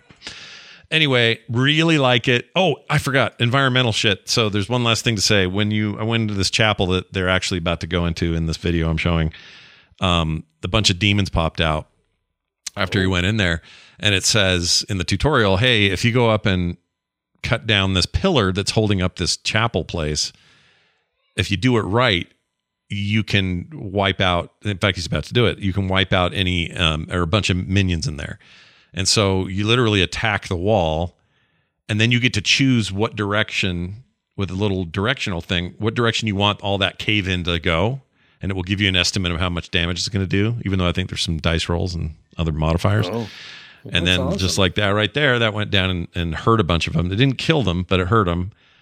Um, so there's a bunch of those things thrown in there. It just feels really tight so far. I'm very happy, very very happy. Uh, and I didn't even know it was going to be such an XCOM like, and it really really is. It's very good. Yeah, that's cool. Gray Yeah, but Knights. it's that's also it. not like it also looks like its own unique thing. Like it ha- it's an XCOM like, but the you know the menus, the art and stuff. right. They're not just full on. It's not a lift. They're they're just sort of like Yeah, it looks very distinctly like Yeah. Warhammer, its own thing. Yeah, Yeah. it's awesome. which is really It cool. looks very cool. Yeah. I think you guys would love it. Um, my biggest worry too in recommending to John was I know how much he loves that customization and Bo to some degree, but we're always talking about how you like, you know, making teams after people you know and all that. This lets you do that. It's not going to let you wear a bikini or something. Well, yeah, I don't need that. I just, you know, it's more. I'm more invested if it's my friends. Yeah. Well, you I'm say trying to that, but like you, you had me in tight pink shorts and stuff. Oh, yeah, I'm sure if there's a bikini I mean, I'm option, saying, you'd be you making know, me in, with a bikini on. I would. I'm not saying I won't do it. I'm just saying like I don't need to be sold on that. But if I can put you in a Uh. bikini, like then I will. yeah. Oh, fair, fair enough then. Yeah. I think you looked awesome. I made Bo in XCOM. he- The top half looked like Solid Snake. Oh, Uh, like you know, he had an eye patch. He was smoking the big bandana. Sure. Like he he looked awesome. But yeah, I did put him in like tight pink shorts too. yeah. But you know, that's to Bo's quirky. He's not just one thing. No. You know, I wanted to really get the duality of Bo put in there. Like Well, uh, him I didn't show you guys this. You can also go helmetless under that helmet that is Bo. Uh, what did I say his last name was again? Kane. Cocaine. Under Bo Sounds Kane's like helmet. cocaine. I keep forgetting. But under Bo Kane's helmet is a face I tried to model after Bo. So I got like a lot of beard going and some kind of, you know, really great luscious hair and stuff. Long hair. I didn't show you that bit, but looks like you under there. Anyway, highly recommend it so far. I, I'm not, I just started playing it today. So, you know, I'm not going to give a full, like, does it stick any landings or mid game or any of that. But so far, so good. And a bunch of, le- by the way, a bunch of uh, levels of difficulty, including the equivalent of an Iron Man mode. And I forgot what it's called, uh, Master mode or something like that. So it seems like they know who they're selling this to, is what I'm getting at. Uh, I also played. John knows this. I played some Bugsnax, and uh, I'm I, so happy you played Bugsnax. yeah, It makes me so happy that you played this. You messaged me about it in the middle of the week. I was just, I didn't want to oversell it. Yeah, So you were like, hey, what do you think of Bugsnax? I was like, it's pretty good. Yeah. Like, it's quirky, it's weird, it's fun, it's pretty good. But like in my heart, I was going, yeah, he's going to play Bugsnax. Bug Snacks is fun. It's weird and kind of dark in some weird ways, and I think that game's very cool. Um, I played a whole bunch of it. So these, this is my comparison this week. This is an older game, so I'm not going to talk too much about it. But you trap a bunch of fake food. They're all hilarious. The bur- the little burgers going Bunger. bunger, bunger, bunger, bunger, bunger, bunger. Yeah. that stuff's burger? freaking great. It's a bunger. They're called bungers, but really they look like a burger walking around on French fry feet. And you got to capture those, and then people eat them, and then their arm becomes a burger. it's really weird. It's hard to explain this game. There's a little bit of Pokemon, a little bit of Zelda in this, a little bit of like a lot of different game styles in the way you play it. But it's just adorable and goofy and a little weird and and and funky and I don't know how to describe it. Um, it was for a while it was a PlayStation exclusive, a timed exclusive for PS5's launch, and then now it's everywhere, including Game Pass. So If you have Game Pass, just go play it. That's why I did. I'm glad I did. I'll keep playing that game. It's great. Bunger, Yeah. bunger. My favorite bunger. thing is that they say their names. Like that was a really top tier decision that they made because you're right. Like it's one thing to have a burger monster called Bunger. Yeah. It's another thing to have it walking around going Bunger, Bunger, bunger, bunger, bunger, bunger, bunger. It kind of reminded me. Now, weirdly, and I don't mean this in any negative way, but it reminded me of Bo. I don't know why. Oh, the bunger because you would because I could see you walking around going bunger bunger bunger bunger bunger. I could hear you, You were- doing that. I, I am. Whoop, what the hell? I, I'm, I'm, I'm, I'm, a, a burger that goes bunger reminded you of me. I, I, yeah, I don't mean it in a bad way. I promise. I think I know what Scott means though. Like I can see in a D&D campaign you create a creature named Bunger. yes. And you're like well, okay. You're like, so it's a burger fair. monster that comes out and it's a bunger. And we're like, what's the. And then all of a sudden you go and it runs around going, bunger, bunger, Yeah, bunger, bunger, it's bunger, bunger, fair. bunger.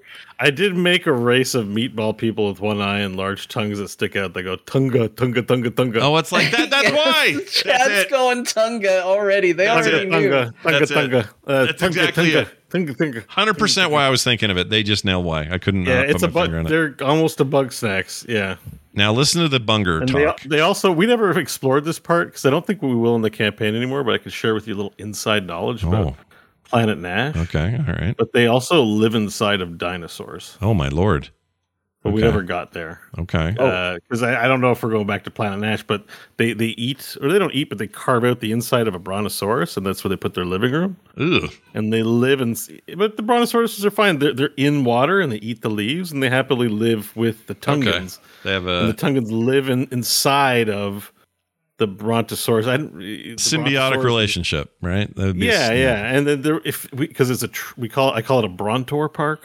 yeah. So there's going to be the Fireball Boys, and there would hmm. be a whole side adventure involving the Fireball Boys, but that just never happened. Well, here I want to give you a taste of bunger sound. Listen to this. Bunger, bunger, bunger, bunger, Bunger, bunger, bunger, Bunger. bunger, bunger. Let's see if I can hear him go. bunger, bunger, bunger, bunger. this is all they do. But you know, when they're these aren't as good as their idle animation. Like when you're just they don't know you're there yet. They're just walking around going bunger bunger bunger bunger bunger bunger bunger. Um, bunger, bunger. and and catching them is like not always the same. So you have to be creative about well, where am I going to put this trap? I got to flush them out of the bushes. Turns out the bungers were hard to deal with because they have to smack into each other to, to stun each other, and then you got to capture them. Like there's just a really weird game in, under that thing, and I really like it. So I've been playing that. I also cracked open Chernobylite, which is that thing that showed up in E3 a couple of years ago that everybody was like, "Ooh, looks like Fallout or like Stalker." Oh or, yeah, oh yeah, Uh, oh yeah, oh yeah. yeah, yeah. I think that game's janky. I don't think I like Ah, that's a bummer. Yeah, that makes me sad. yeah. Chernobyl. I don't know yet. kinda drawing I, I a should give it more time. There's just some real like polish issues. Like it's a beautiful game. It's definitely sort of next gen, current gen, but it's it's it's clearly created by some very passionate people with not not a big staff. It's hard to explain. It just feels like like oh, I don't know how to explain it. They're just the characters move kind of weird. The scripting's a little weird. The story is the most. In, I don't know what's going on. I, I can't. I don't know about that game yet. I'll need more time with it. I'll come back to Uh, it. It's high fidelity indie game, basically. Kind of.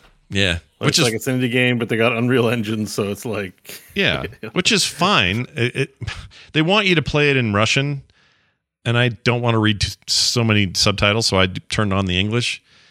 Wait. Before we get corrected, is it Russia or Ukraine? Well, it's Russia, but they spend time in Ukraine because it's based on uh, Chernobyl and stuff. Where Ukraine, uh, Chernobyl's. oh, sorry. I thought you were Ukraine. talking about the developers. No, no, no, no, no. They're It's, it's three game dev veterans: Kamil Blazinski, Robert Sichka, and Wojciech Woj- Wojtek Padzur. Padzur. yeah. These are some. As, as far as I know, I think this dev. And you know, now I say that I don't Sounds actually like know. Poland or whatever. It, it, I don't know. I'm just guessing. Uh, Partner Z. I'm guessing Polish. I'm looking here. I thought they. I thought. I thought I heard Russian. Well, whatever. I don't mean in the well, game. I mean, the game might be in that, but Yeah, I don't mean hang that. Um, on Wikipedia. Oh yeah, their website is all in not English. I don't know what this is. Uh, yeah, I can't tell. Anyway, Polish. Polish. Hey, good guess. oh, it is I is know my Polish. All right, there you go. Yeah. Um, it's a really cool looking game. I just can't get my head around the. I can't get my head around it, so I'll, I'll return to it because who knows? I felt weird about the gunk at first, and now I'm really en- What enjoying it. attracted you to it?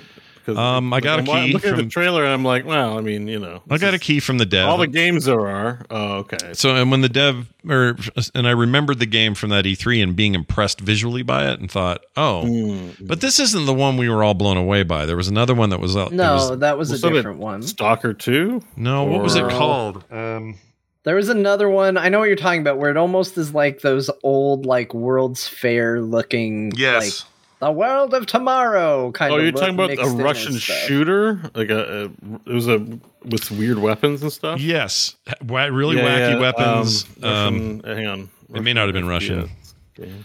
It was that. I think that one was Russian. damn it, I don't. Atomic Heart. Atomic Heart. That's it. Yep. yeah, that's what I, was thought I kind of thought this was that to be honest when I got the code. Oh, okay. Yeah. because I got that code and I went, oh, code, sweet, I'll play whatever you give me a code What's for. with Atomic Heart? Um, in fact, I have a PS5 version of the game I haven't used. I may give that to someone who wants it. But anyway, the um, it's it's fine. I just don't know. I don't know yet. It could be The me. release window trailer for it. It could be me. I might be. I might be the problem. Uh, so the release date is there. It's 2022, Yeah. And it's hashtag a bunch of hashtags and the letters BER. So it's one of the BER months. Oh. Mm. Oh. So September, October, November, December. Are those the only Fourth burrs? quarter, Q4, but they just did it that way. Those are the only burrs. Wait. Oh yeah, those are the only burrs. Well, except for April Burr, but that's happened. April Burr. April burr. I really like the sound of that. and Bungerber. That's amazing. Bungerbur, Bunger, Bungerbur, Bunger, Bungerbur, Bunger. Bungerbur. Oh, the Bunger dude. Bonger, bonger, bonger, bonger. It's so weird. I love it. That wasn't That- me. Atomic? Heart looks sweet, but anyway, so Turbolight. Uh, Tur- Yeah, maybe pass for now, or maybe maybe I don't know. I don't know. Maybe sale on that one. Watch for sale. They're trying clearly to, to aim for some of that stalker money, and I don't know if it's as good as that. Uh, okay, that's what I played. Trying to rip through mine as fast as I could because look at this freaking list. John played the Stanley Parable Ultra Deluxe, which I thought was just an add-on to existing game. This is like a new game. Oh my god! Uh, it is an add-on to a new game. Oh, I thought it was a existing new whole new game. No, I don't know how much is new. Like the it- it is it is a new it's a new It's a re-release, like for It- VR, yeah. isn't it? It, it's a Okay. re-release. It is on consoles now, which is actually really funny. I found Oh. this out. Um, so one of the jokes. Let me just go back. So when you start this game up, uh, it does ask if you've played the Stanley Parable before, yeah. and if you say no, hmm then your experience for a lot longer is going to be playing the Stanley Parable Okay. as it was back in the day. Like same ending, same bit of story, same things to do. If you say yes, you've played it before, then much sooner in your playthrough, you will come to a point where on one of your restarts. So for those of you, I guess let's go back a little further. For those of you that don't know, Stanley Parable is a game where it tells you a narrative. There's a narrator talking over you playing, and you basically make a choice as to whether or not you want to listen to the narration or not yeah. um, you know uh, the the biggest most obvious example of this is one of the very first things that happens is you come to a room with two doors in it the narrator says that stanley went through the door on the left and then obviously you as the player can choose to go through the door on the left or the door on the right Yeah. and the game then adapts to what you do to tell various different bits of storytelling Right. Think like Uh, a lot, and- uh, thematically Lost, Severance, you know, these kinds of TV shows, movies like that. That's what they're aiming for here is like the mystery box. What am I doing here? I thought this was work. Yeah. This hallway went somewhere else, you know, that kind of thing. Yeah, and it messes with you, and it's very funny. Like it's designed, like it, it reads almost like a love letter to Douglas Adams as far as the kind of humor that it's dealing with, and uh, it's pretty, it's pretty fun. It's a, it's a pretty good game. But um, eventually, you know, a lot of times it's about seeing different endings, so you restart a bunch of times. And eventually you will restart, and as you are going through the office, there's a door that's simply labeled new content and you go through the new content door to find out what is new in the Stanley Parable Ultra Deluxe. And I don't I don't know how much I want to give away about this Mm, because the initial joke is very funny. yeah. Um which is to maybe say that there's not a lot different about it and maybe they just charge you $15 for nothing Mm, um, which I kind of respect. But the truth is, that does seem like there's a decent bit there, um, and it's good. I mean, so much of this is humor based. I don't know how much I should say about it and how much I shouldn't. I've had people call it "Dear Martha" the game because it deals. There's a part that deals with Steam reviews. yeah. And one of my favorite details about the Ultra Deluxe version is if you play it on consoles, um, they everywhere where it says Steam, and it, it says Steam on the Steam version, it's changed to pressurized gas as the website. so they just say, "Look at this review we got on the uh, platform pressurized gas." Wow. and like that's just Hmm. what they call it every single time i think that's a really fun uh a really fun little easter egg for if you're playing it on an xbox but uh it's good. I don't want to talk too much about it because this game relies simply on showing you the unexpected telling you jokes.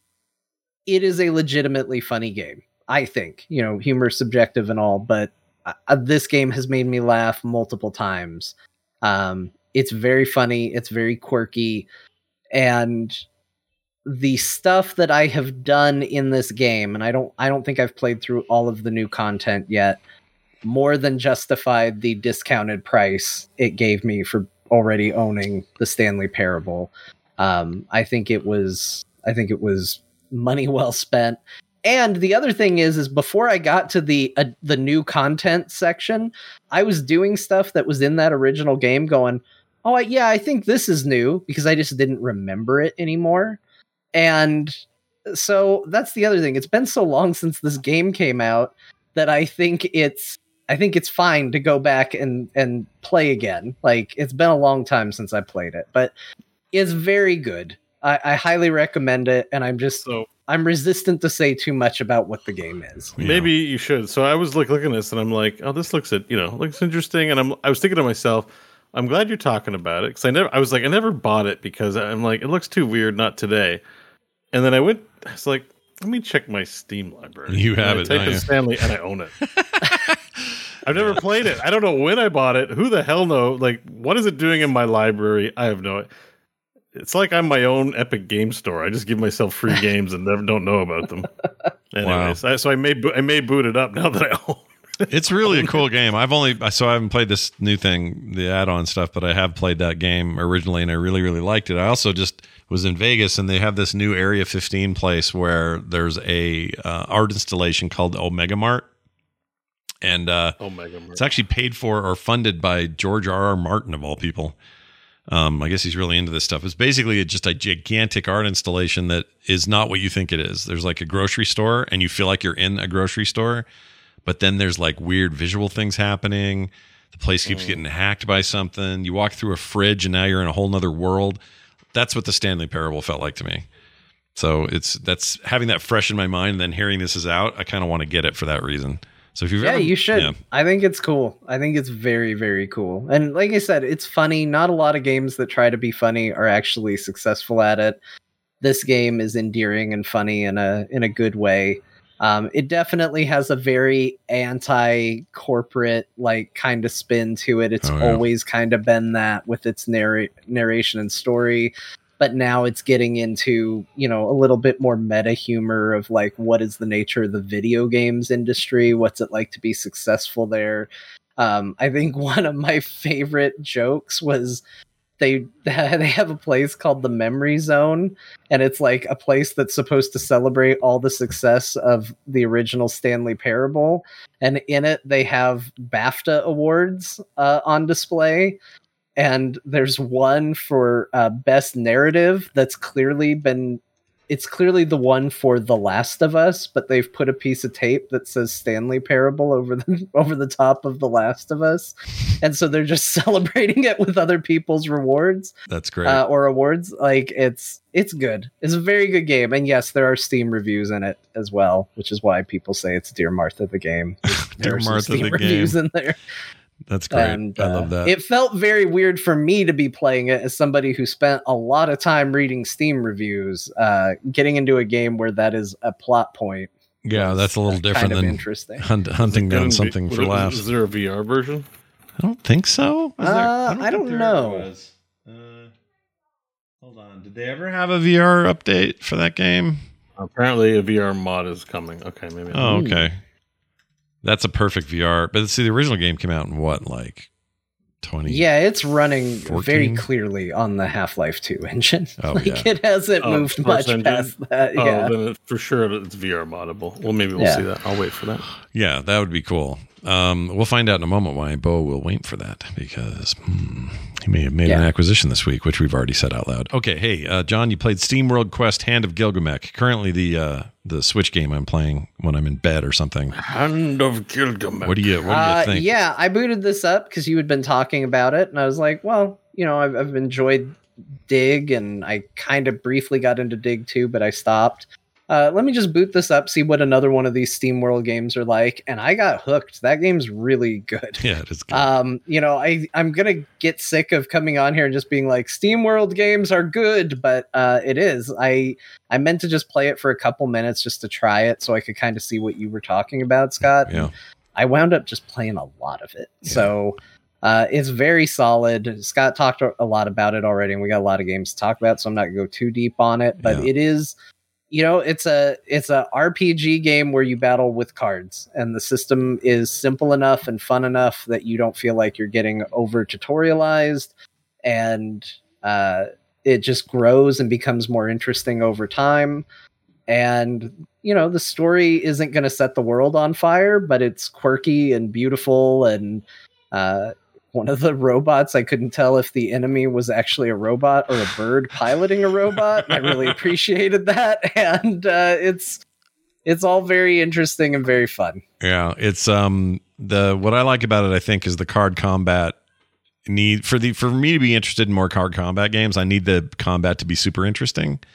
And the way they do it here is that that combo system is really fun to get your head around and go, all right, well I've used 3 from the green healer monkey looking guy. That means he'll do a fourth thing.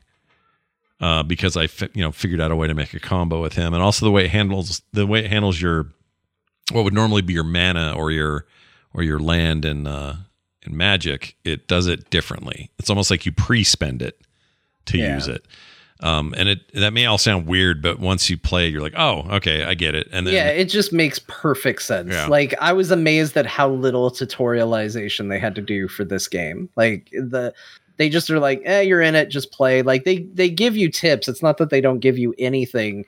But once I booted it up, I realized I wasn't in a place where I wanted to learn the rules of a card game. And I was like, ugh, I made a mistake. yeah And then it ended up being so easy that I was like, oh, it was fine. And then I got way into it. Uh, I love the fact that you kind of control the entire party at once. There's not like, uh, oh, I got to learn what this person's cards do and what this person's cards do. It's like it's all one deck, yeah and it's just the different party members are responsible for different actions. Like you don't really have to manage it that way right but also the variety of party members is where you get your variety of types of cards. So it's kind of there, but it it isn't overly complicated. It's just really well done. Like it just feels like a game where every decision they made was the right one. Like it's just it's just solid. yeah i would say that about everything they make uh, even the, even the gunk so far i'm having so much fun in there and it's yeah this game's really good i i, I have nothing to add other than 100% agree And It's not too it. easy. Um It's on sale all I definitely time, found too. myself getting like, you know, absolutely destroyed in some fights where it's just like, oh my gosh, like this is the this is the second stage or the second chapter. I'm, these things are hitting really hard, but Yeah. at the same time, you know, you you feel like you don't feel like it's RNG that got you. You feel like, oh, I could have done something better. I could have I could have done sure this. yeah So yeah, it's just a it's just a very very solid. Do you like the little uh the little robot um uh what am I trying to call them? Rogues. I love those little guys. They're great. Yeah. They dual Uh, everything, everything. Like I said, one of my favorite characters is the thing I can't tell if I'm fighting a bird piloting a robot mech, or if somehow there's just a bird that's living in a thing and it happens to be called like Captain Canary or something like that. yeah. Like, yeah. it's it's crazy. Yeah. It- he was a good fight. it. It. was a really fun thing. They're they're great at that stuff. I hope we get more of their just more in that world. And I guess they're working on stuff, so I shouldn't have to wait that long. I should play this one. It sounds so interesting. You'd like it. And it's Yeah, always on it's- sale. It's always cheap. Like they just seem to be always on sale. I don't know why. They deserve more credit. They're really great.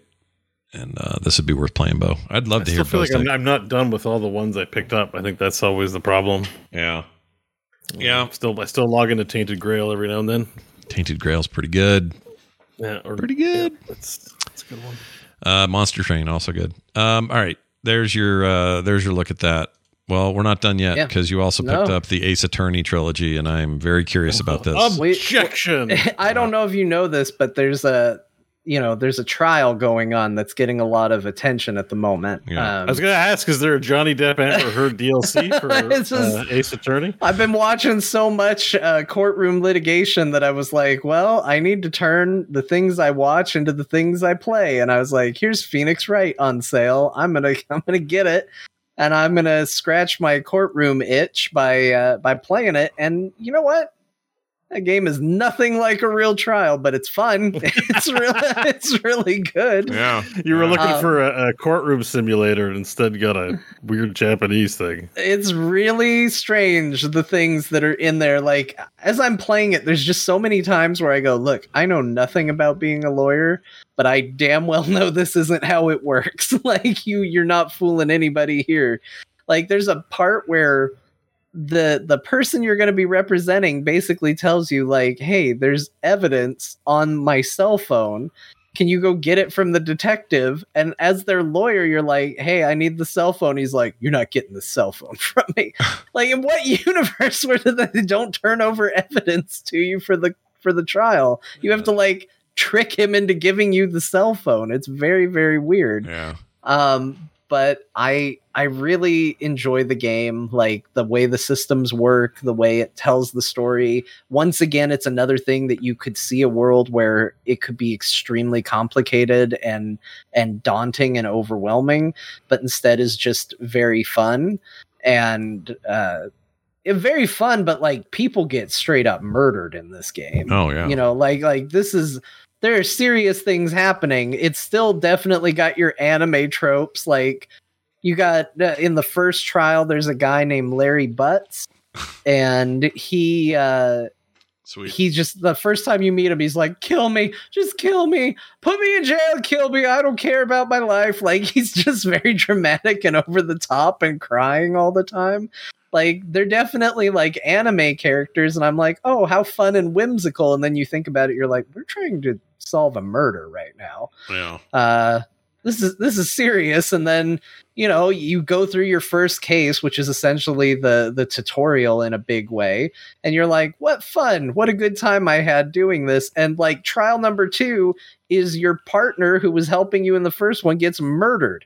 And i was like what the shit is going on this game like fluctuates on tone so fast it goes from quirky fun we're just having a good time in the courtroom to uh all of a sudden yeah people you care about are now dead Yeah. and you got to solve it I find the guy who's So- freaking out wants to die. I found that scene, which reminds me, I wanted to ask you this question. Oh, he's doing that anime eye thing. Oh, geez. yeah they, there's a lot of anime tropes and anime eyes in here Great. Um, I was going to ask. So this is a marked change in the style, uh, the graphic style. It was these were originally GBA games, or maybe even no, they're GBA is where it started. I think. Right.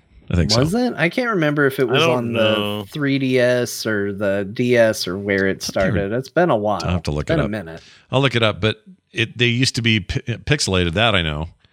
Um, do you like this new kind of hand drawn looking deal?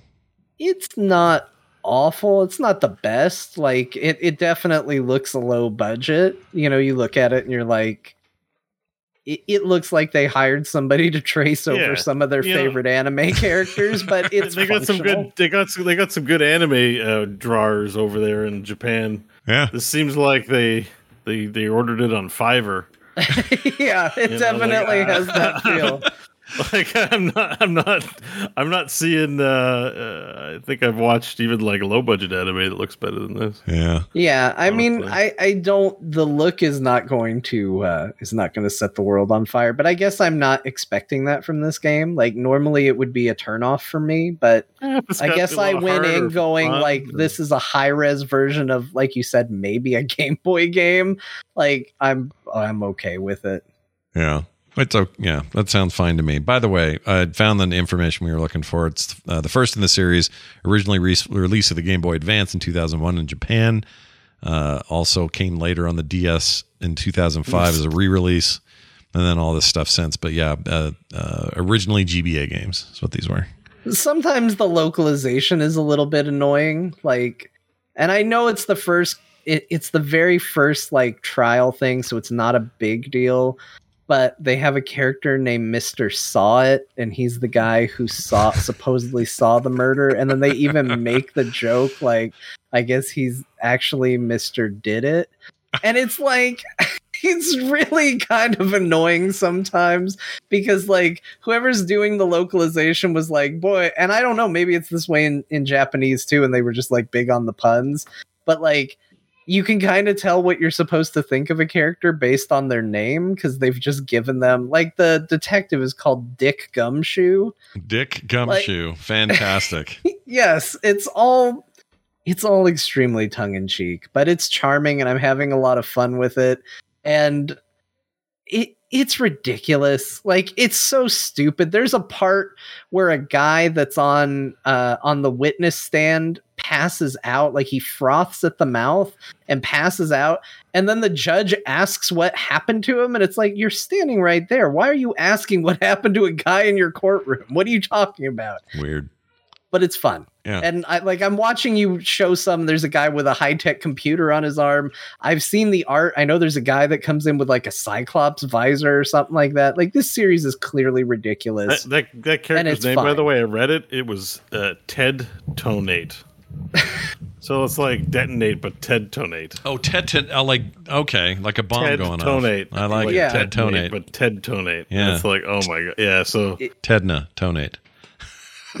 yeah, Ted Tonate. it's it's a thing. I, it's but again, it's charming. It lands in the charming category. I think that's an important distinction because we're Mm. going to talk about it a little bit more in the next game I talk about. Okay, real quick, real quick. Was this your? I can't remember if you said at the top. It sounds like it. Was this your first foray with these? Because I always meant to play them. Yeah, I never did. I've so never played okay. them. My daughter Yeah. sings We're their we're praises. only all halfway day. through. Okay, Yeah, Yeah. We All got a lot of games. I need I need a pee break. You know what? Let's do a pee break. I, Let's- it was nine thirty. I got it. I got it. Everyone need pee. We're is all that okay? Yeah, we we're all gonna two minutes? pee. Everyone's gonna pee, and we'll come back. So I'm gonna pause the For show. Two and a half hours. I gotta go pee. Yeah, you got to pee. Yeah, that's All right, we're pretty. back. That's pretty. All right. Oh, what were you gonna say? It was pretty what? Oh, you know, that's very game showy. I guess. Yeah, showy, game showy. You know, Yeah, whatever I you want to call I it. didn't have anything clever. Hey, John, tell me about Road 80. Uh, sorry, Road 96. I don't know what that is. Rogue ninety six. Yeah, Road. I didn't know what Road 96 was either. Uh, I was streaming one day and uh, my chat said, Hey, John, you should check this out. I think you would be into this. And I went and I read the description for it. Um, it basically says Summer 1996, today is the day. You hit the road, adventure, freedom, escape, run, flee the regime, try to survive. And uh, basically, it was kind of pitched as this hitchhiking um, down the road trying to uh, just trying to get somewhere and all the story and adventure you're going to encounter along the way Interesting. it sounded awesome Mm. and i don't think i like it at all okay, so no, so not good. No, don't like it. Not a fan. yeah it, it's it's really weird it definitely has this it has this weird quirkiness to it where you kind of get the impression that it, thinks it's kind of being a little punk rock Mm, and a little edgy yeah. that just felt a little forced and didn't feel very good to me. And it wasn't what I wanted, I guess is the biggest problem. Like I got excited at this prospect. Um, you know, the the trailer kind of pulled me in and made me feel like, okay, it's gonna be this this one thing. And then what I got felt like another. And maybe mm. I just didn't give it enough time, but I I basically went to a gas station. I met a kid who was making an experimental bomb for a person, Okay. Oh, and bomb, I didn't bomb. really have a lot of questions about that. I was just sort of like, "Cool, you know, Yeah. the road's the road." And then you know, then it was, "Hey, do you want to electrocute these guys that are supporting this person who's running for president?" And Weird. I was like, I don't know if I should or not. Like it de- it definitely seems to be kind of leaning into like this notion of like Democrats and Republicans to some degree because it like a lot of the options in it are like you know who these candidates for president are and one's red and one's blue and you know you're hearing a lot of promises and you're supposed to have an opinion on it but I don't know who these are like it's a made up place these are made up people so I kind of don't know and I kind of don't care. Uh, but that's an option too. Like you can go with a I don't care. So I I just sort of it just sort of felt disconnected and then, you know, what do you want to do? You know, do you want to hitchhike or you got $9, do you want to take a, a $7 bus trip? And I was like, I'll hitchhike. And so the first people I got picked up by as hit as a hitchhiker were these guys wearing these like bandit masks with like sharp teeth drawn on them talking about how they're looking for somebody that's going to kill a lady. And i was like well this seems like a ride i should immediately get out of but instead i'm just like all right well they're giving me a ride. I'll just ride with them i guess. Mm, um is really strange and i it wasn't a kind of strange that i enjoyed. So It says it's a procedurally generated road trip, so the events are random. Yeah, ish. I guess. So I don't think you're playing a linear narrative, right? Did you? it could be that, it could be they're trying to just That's, stitch it yeah, all that's what together it says. well, I think it's like because it says no one road trip's the same. Hmm. I think the idea is, and that may be why. I don't know. I, I don't. know. I just wonder if you realize that because I'm looking at it, it looked like, oh, this is a Telltale game. Like, there's a story. I'm on Road 96. I'm going down. But if it's random, it's going to be disjointed, right? Like, you Yeah. know, it's a, it's a big challenge. Well, and, if it's appreciating that is an random, important I part of playing a game like that, right? yeah. If it's Yeah. random, I got a shitty start because I it was like, hey, here's a child building a bomb. Okay, now you're on a motorcycle with these guys. Aren't they weird? Yeah. oh, hey, they're after a guy who might be a killer. That might be the guy. He went up to confront him. Hey, he came back and just said he was a nice guy and let him get away. Hmm. All right, we're dropping you off at the side of the road. And I was just like, the hell are we doing?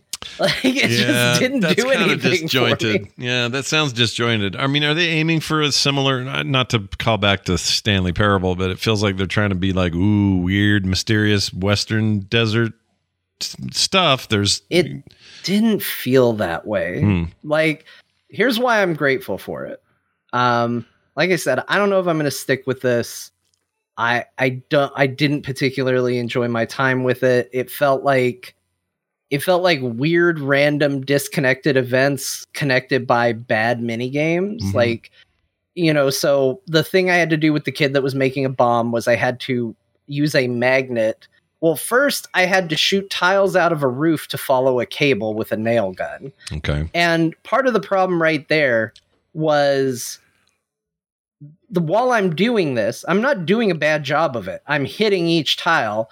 And probably eight times during the course of me doing this, she goes, Shoot the tiles with that nail gun, my sister from another mister. and it's the same dialogue. And she said it like eight times in a row. And I was like, Shut the hell up. That's I annoying. am sick of hearing this. Yeah, Like, this is so bad. yeah. And then the same thing happened with the two biker guys. Then it became this mini game of weaving in and out of traffic. Like you had to pick which lane you were in to avoid getting hit by cars. Sure. And then they were just saying the same lines over and over again. And I, I it just drove me crazy. Like mini games are fine, but don't repeat the same lines over and over. And I didn't I didn't really like the mini games. They were fine enough if the story was better, but I just I did not find the story compelling. I didn't find a lot of fun in what I was doing. It just didn't resonate with me. But the thing that it did do, this will tie into my next game, is it made me go, I don't think that this is the game I want. Okay. But I heard about another game, similar concept, Oh that I've yeah. been meaning to play for a long time Same. and I've never played. And so I downloaded and played Kentucky Route Zero. yeah. Uh, currently, Game Pass. It is on Game Pass. It is yeah. on Game Pass. Yeah. And uh, it turns out, like Bo, I had it, so I, I can play it on Steam. I can play it on Game Pass. Apparently, I bought it at some point. I think I did Um, too. Yeah. Kentucky Route Zero is awesome. I've this is such exactly the game that I wanted the other game to be. hmm Uh, this game is mysterious and weird, but in a way that makes me want to find out more. Um, you know, I don't want to just turn it into one versus the other, but like that's what I did. I went from one and went, this isn't what I'm looking for, to the other. Uh, that and enough so that my wife was like, "Are you turning into Scott? You've been playing like a different game every time I look over at you." Yeah, it's not a competition, guys. and uh, it is so cool. Kentucky Route Zero is so weird. It is. You just start out at a gas station, and it's like the wildest looking gas station you've ever seen, and all the power is out. You're a truck driver with a dog wearing a straw hat, and there's just a guy sitting there in the dark. You get up to him, he just lights a lantern. He's like, What are you doing out here?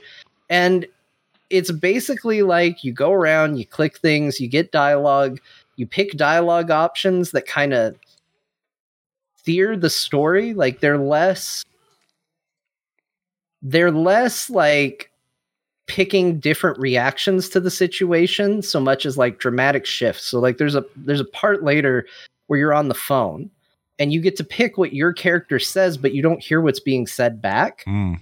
And depending on what options you pick, it can be a business call. It can be like you, uh, it can have the sound of like you're getting evicted and you need to find out where you're going to live. But it could also be a romantic call. Like you literally have the option to end it with, okay, I love you, bye. And like the game doesn't tell you what's right or wrong.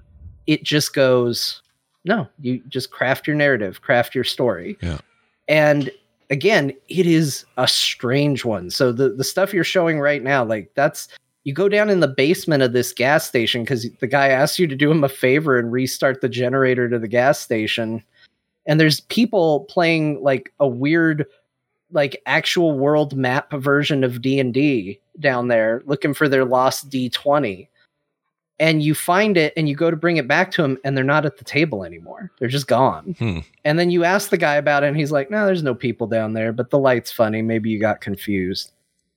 And you're just like all right it's fine. Like people just kind of seem to disappear it feels like it is the closest i've ever felt playing a video game to feeling like i was in a dream. Oh, weird. like it is a truly strange feeling from the way the game is visually like displayed to the the weird things that are happening in it. Like the, uh, one other part and this is all in chapter one this is all very early so i don't think it's too spoilery but there's a, there's a part you're looking for how to get onto kentucky route zero and they basically you find out a, a way and you go there and you find a thing on the map that says on ramp question mark and you walk over there and you go walking into what looks like a cave for some reason like does, doesn't look anything like an on ramp and then all of a sudden your perspective shifts you're playing a different character giving different dialogue and then the character that you were playing comes walking in and now you're talking to that character but you're picking the other character's dialogue options. Oh, weird. and then mid conversation it switches back to you controlling the first character. And they're both just like yeah i guess we're here just looking for something. Let's go explore this mine shaft. Weird. it's not going to be an on ramp in that mine shaft but they're just going along with it. And it has that like dream like you have some control but you don't have complete control. The narrative's just kind of pushing you along but not in a railroady kind of way to where it's just like oh video games happening. It's in that subtle dreamlike way. It is one of the weirdest experiences i've ever had and i think this game is super cool. I'm to play a lot of it. I, I really, really like it. Well, you've sold me. I've had it forever on my hard drive. It's on Game Pass now. Like I don't know why I haven't played it. I, I always just assumed it was just a kind of run of the mill point and click kind of adventure, and it's usually categorized as such. But sounds awesome the way you're describing Yeah. it. It, I mean, it's a purely narrative game, uh, as far as I can tell. I haven't done anything gamey yet. Um, but it, I mean, like the closest I've gotten is solving pretty basic puzzles, you know, like the nerds who wouldn't talk to me at the table going, ah, I can't find my D20. They mentioned that it glows in the dark. Well, if you turn off your lamp, you can find the D20. You know, like that's a pretty rudimentary puzzle to solve, but it doesn't seem to have a huge impact on the game besides just like more weird personal choices that you make along the way. And uh, I accidentally messed up my directions, you know, so I the game gives you the freedom to kind of explore the world map if you want. Yeah. And I went the wrong way. I was looking for route zero and I forgot what direction it told me to go. And I wound up somewhere else and went, oh shit, what am I doing here? Game just let me do it Yeah. there's weird stuff on the road. You're supposed to be doing a delivery, but you know, like all of a sudden you get to a spot and it's like dragonflies. You want to go check out some dragonflies? I'm like, maybe should I be doing this delivery? What do I want to do? Yeah. It's it's really weird. It's really really cool. All right. I'm gonna keep it on my drive then. I'm gonna finally play it. You've got me excited about a game I've had forever. Uh, The game's not that old, I guess. What, like 2018 or something? 19. Yeah. Uh, excellent. All right. Oh, did you play the show 22? Because I did too. Did you play it? No, Oh, why is it on your put list? that there. Somebody put the show 22 in my. I think I played. did because I, did- I meant to add it to my list. Just to throw it out there, I still am enjoying baseball more than I expected. That's all. I want to play it. I do want to play it. I'm obviously I'm playing it a lot right now, but you did convince me to try it. You should the give it a shot. The only problem is I don't boot up my Xbox very much, Mm. and that's where I have to play it. So You could play it. I, I will say it has an amazing cloud integration for xCloud. Like it plays so good over that. I, I forgot I was not playing it on the native device the other day because I was just playing it over a browser on my Mac, and I went, "Oh, right, I'm not even in there. I'm the Xbox or on my PC. I'm just enjoying the hell out of this, and it's no problem." So I don't know. You could play it that way. I wish they had that on PC. I don't know why they don't. I mean, they're putting it everywhere. It's on the Switch for hell's sakes. Why don't they make a PC version? Anyway, Yeah, so I'll get to it eventually, but I- I think probably of the games I played this past week, Kentucky Route Zero and Stanley Parable really surprised me. Those are the those are the ones I really enjoyed. Well, remind me next week to put an item accidentally in your list of games so that I can be excited you're going to play a thing that I've been playing. Sounds mm-hmm. good. what a dummy. All right. Hey, Bo, you bought a Meta Quest 2. Oh, yeah. Yep. What do you think? Yeah. So, yeah, I bought it on Sunday, and I've been doing nothing but playing my quest. so it's always good when you buy something and the excitement and thrill is there uh, to continue playing it. So, where do I start? Uh, so the biggest question I have because I have a DK2, which is before the Rift. There was a Rift, and then there was a, a de- develop like a dev version of it Yeah. that got sent out to limited subscriber uh, purchasers. You had to pay 400 bucks to pre-order. I got in, Right. and that's the headset I was using. So I had a lot of questions because there was disappointments with the Rift uh, DK2. You know, like a screen door effect was pretty heavy, killed immersion kind of. Like it wasn't the best. That was a long time Games ago. Time were not the best. Yeah Yeah. and you had to pl- I had to plug in an HDMI, two different USBs, a third thing, and have a sensor up on top of the monitor. There was a lot uh, going on with it. So you know, I had my doubts. I'm like, how much better though is really the experience of the Quest 2? It's kind of why I always waited because I really liked it. The other fact was, I think all this disincentivized me from using it a lot Yeah. because I had to plug it all in. It wasn't just ready. I agree. So the Quest 2, the biggest thing that jumped out at me when I got it finally was the resolution is fantastic. Yeah. I do not see any screen door. That is a game changer. Yeah. That allows me to get immersed. Everything looks great. You still know you're looking at a screen, but it's like the difference between looking at a standard ass tablet and then getting an iPad and going like, "Wow, those pixels are small. Yeah. Like it looks beautiful." That it's it's like that Yeah. It's a big for jump for sure. nothing. Like hmm. it, it was it was Canadian. I think it was like four hundred dollars for the system, four twenty, three ninety nine plus tax. Like this is a console. This is like Yeah, I like two ninety nine here. I was all. worried it was gonna be like I bought a Switch. I played Pokemon Unite. I had my Metroid Dread. I'm pretty blasé on it. Great console, great IP developer. I get whatever. It's pretty boring ultimately like, for me. So I was worried Oculus is. I'm still a little worried, but I'm kind of worried. You know, Oculus. oh, I'm gonna play it. The novelty is gonna wear off, and then it's gonna be collect dust on my shelf. Still waiting to see how that goes, but right now I can tell you, after playing my Quest for three days, I have a greatly reduced interest in playing anything in my Steam library or any flat screen games. Yeah. Like I- i it's it's it's it's to the point like where I'm like I'm actually legit worried about not worried, but you know I'm like I think it'll be fine and I'll go back to wanting to play flat games, but the games have gotten better and I'm going to talk about them, but the overall headset experience is, is way better. It's still a little weighty on your forehead, but it's light as can light as they can get it. Yeah. Better than it's ever Um, been. A lot of hope for the future. Maybe someday it'll just be a sheet they can put over your face, but like it's beautiful. It's fun to be in that quest. Yeah. This is you, you want to talk about, you know, AAA studios are going to mobile. We're we're complaining about our flat games not being what they need to be. Ah, I'm prepared to live in the new world. I knew. Forget flat gaming. Like 3D gaming is where it's at. I knew you were You going want to to be, on the edge of what's exciting Mhm. in the gaming space. It's this, and I'll tell you why. A lot of people tweeted when I tweeted a picture of my quest. They said, "I wonder what game you're going to play." It'd be so interesting to see what game you're going to play first. Yeah. I bought Vader Immortal. Yeah. It was Star Wars. It was on sale because Sure. May the Fourth sale. And the guy at the store was like, "You should check out Vader Immortal." Yeah. That's pretty cool. It's it's a tech demo. It's okay. The the the phaser fire should go at two, it's like grandma grandma's phasers. They're so slow. You know, they're just like pew, so you can deflect. I'm like, it's made for. It's a tech demo for for the olds for the Grandma boomers. lasers. Yep. Yeah. So, but you know, anyways, I'm looking forward to playing that more. But it was like a little. I need some. There's got to be something with juice in this thing. So you know, I stopped it after an hour, and nobody talks about this. I saw on the store there's a Warhammer 40k game Yeah. on the Rift. I was like, what? It is is it that bad that everyone talks about all these other VR titles and nobody's like, I can see a 3D Space Marine. Yeah. So I bought it and I immediately fell in love with it. Now it's a bad game by any measure. If you bought this game for your flat screen uh, TV, you, you know, or, or system, you'd be like, this isn't great. It's a lot of t- it's a lot of VR games are like that. If you played them on a Standard TV for screen. VR games Yeah. is lower, Yeah. but the novelty of having hands-free controllers, Yeah. uh, dude, dude. I, I thought it was a gun game. I struggle with the levels. the The bloom's a little off, and it's hard lifting my hand. You know, there's there's a roughness. Yeah. There's a, there's the physicality of VR that you have to get over this hump. Yeah. uh, that it physically exhausts you. But it was still cool. I'm like, there is a space nun in front of me, and she's talking to me like, Ophelia, we must move and defeat, vanquish the hordes of chaos.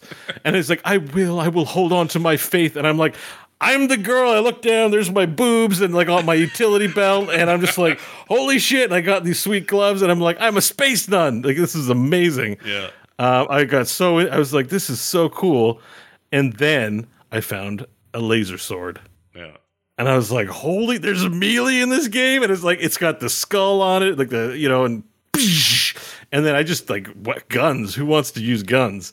I just love running up to people and swatting them. And you can block by holding up. So I'm just walking around like a samurai. And then I got a second sword. And I was like, holy shit, you can dual wield in this game. This is the best.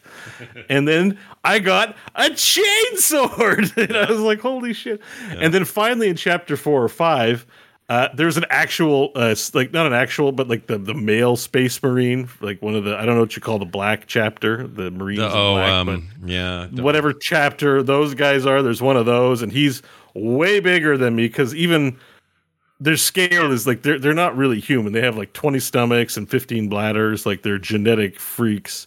So they're also bigger than regular humans, and they preserve that because I'm looking up at him, going like, "Holy shit, you're a big lad!" And I just got so immersed in it. It's so good, like just from a fan. Like even though it's like the game is like, oh, definitely low standard. Um, from a, a, a game style, being immersed in it, they did a good enough job uh, to, to to make you feel like you're there. That it's amazing. And the thing that doesn't translate on flat screen, like that's why people don't really watch it on Twitch or YouTube as much Yeah. in terms of a spectator sport right now, is not a lot of people have it, so they can't relate to it, and it's jarring and it doesn't look as exciting and relatable. But when you're in it and everything's in 3D, like there is a honking space marine, there's an inquisitor, and all the detailing is jumped out, and all the little things on the space marine are there, and I'm like, this is so cool. My brain's, I'm like, I never want to see this shit in flat again. Yeah. like, I, you know, um, and and because the screen door effect wasn't an issue, and I could wear my, they, they they've designed it so I can even put my glasses in there nicely Yeah. um, that it, it, it was a fantastic experience, and I'm sure this isn't the best game. This is pro- it's a Warhammer game. They license it to everyone. It's Yeah. probably on this. I haven't played many other games, so.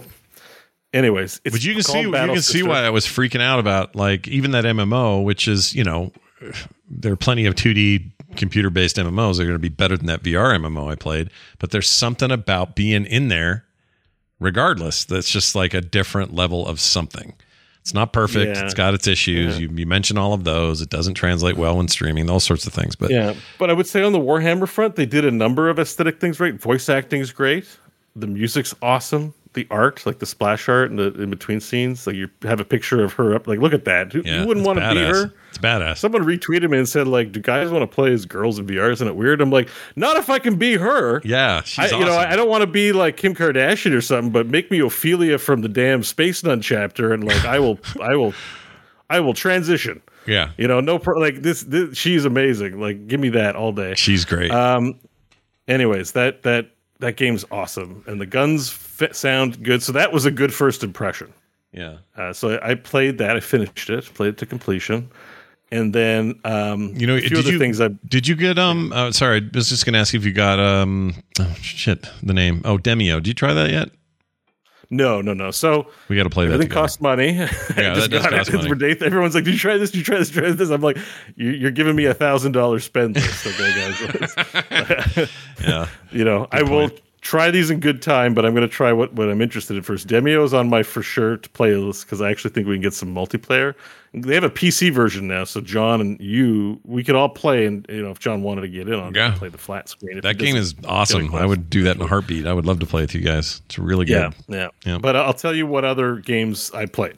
Um, so uh, Cyberpunk 2077. Uh, there's a guy, this Luke Ross guy who does VR mods. Yeah. He's going to do an Elden Ring VR mod, which I want to do.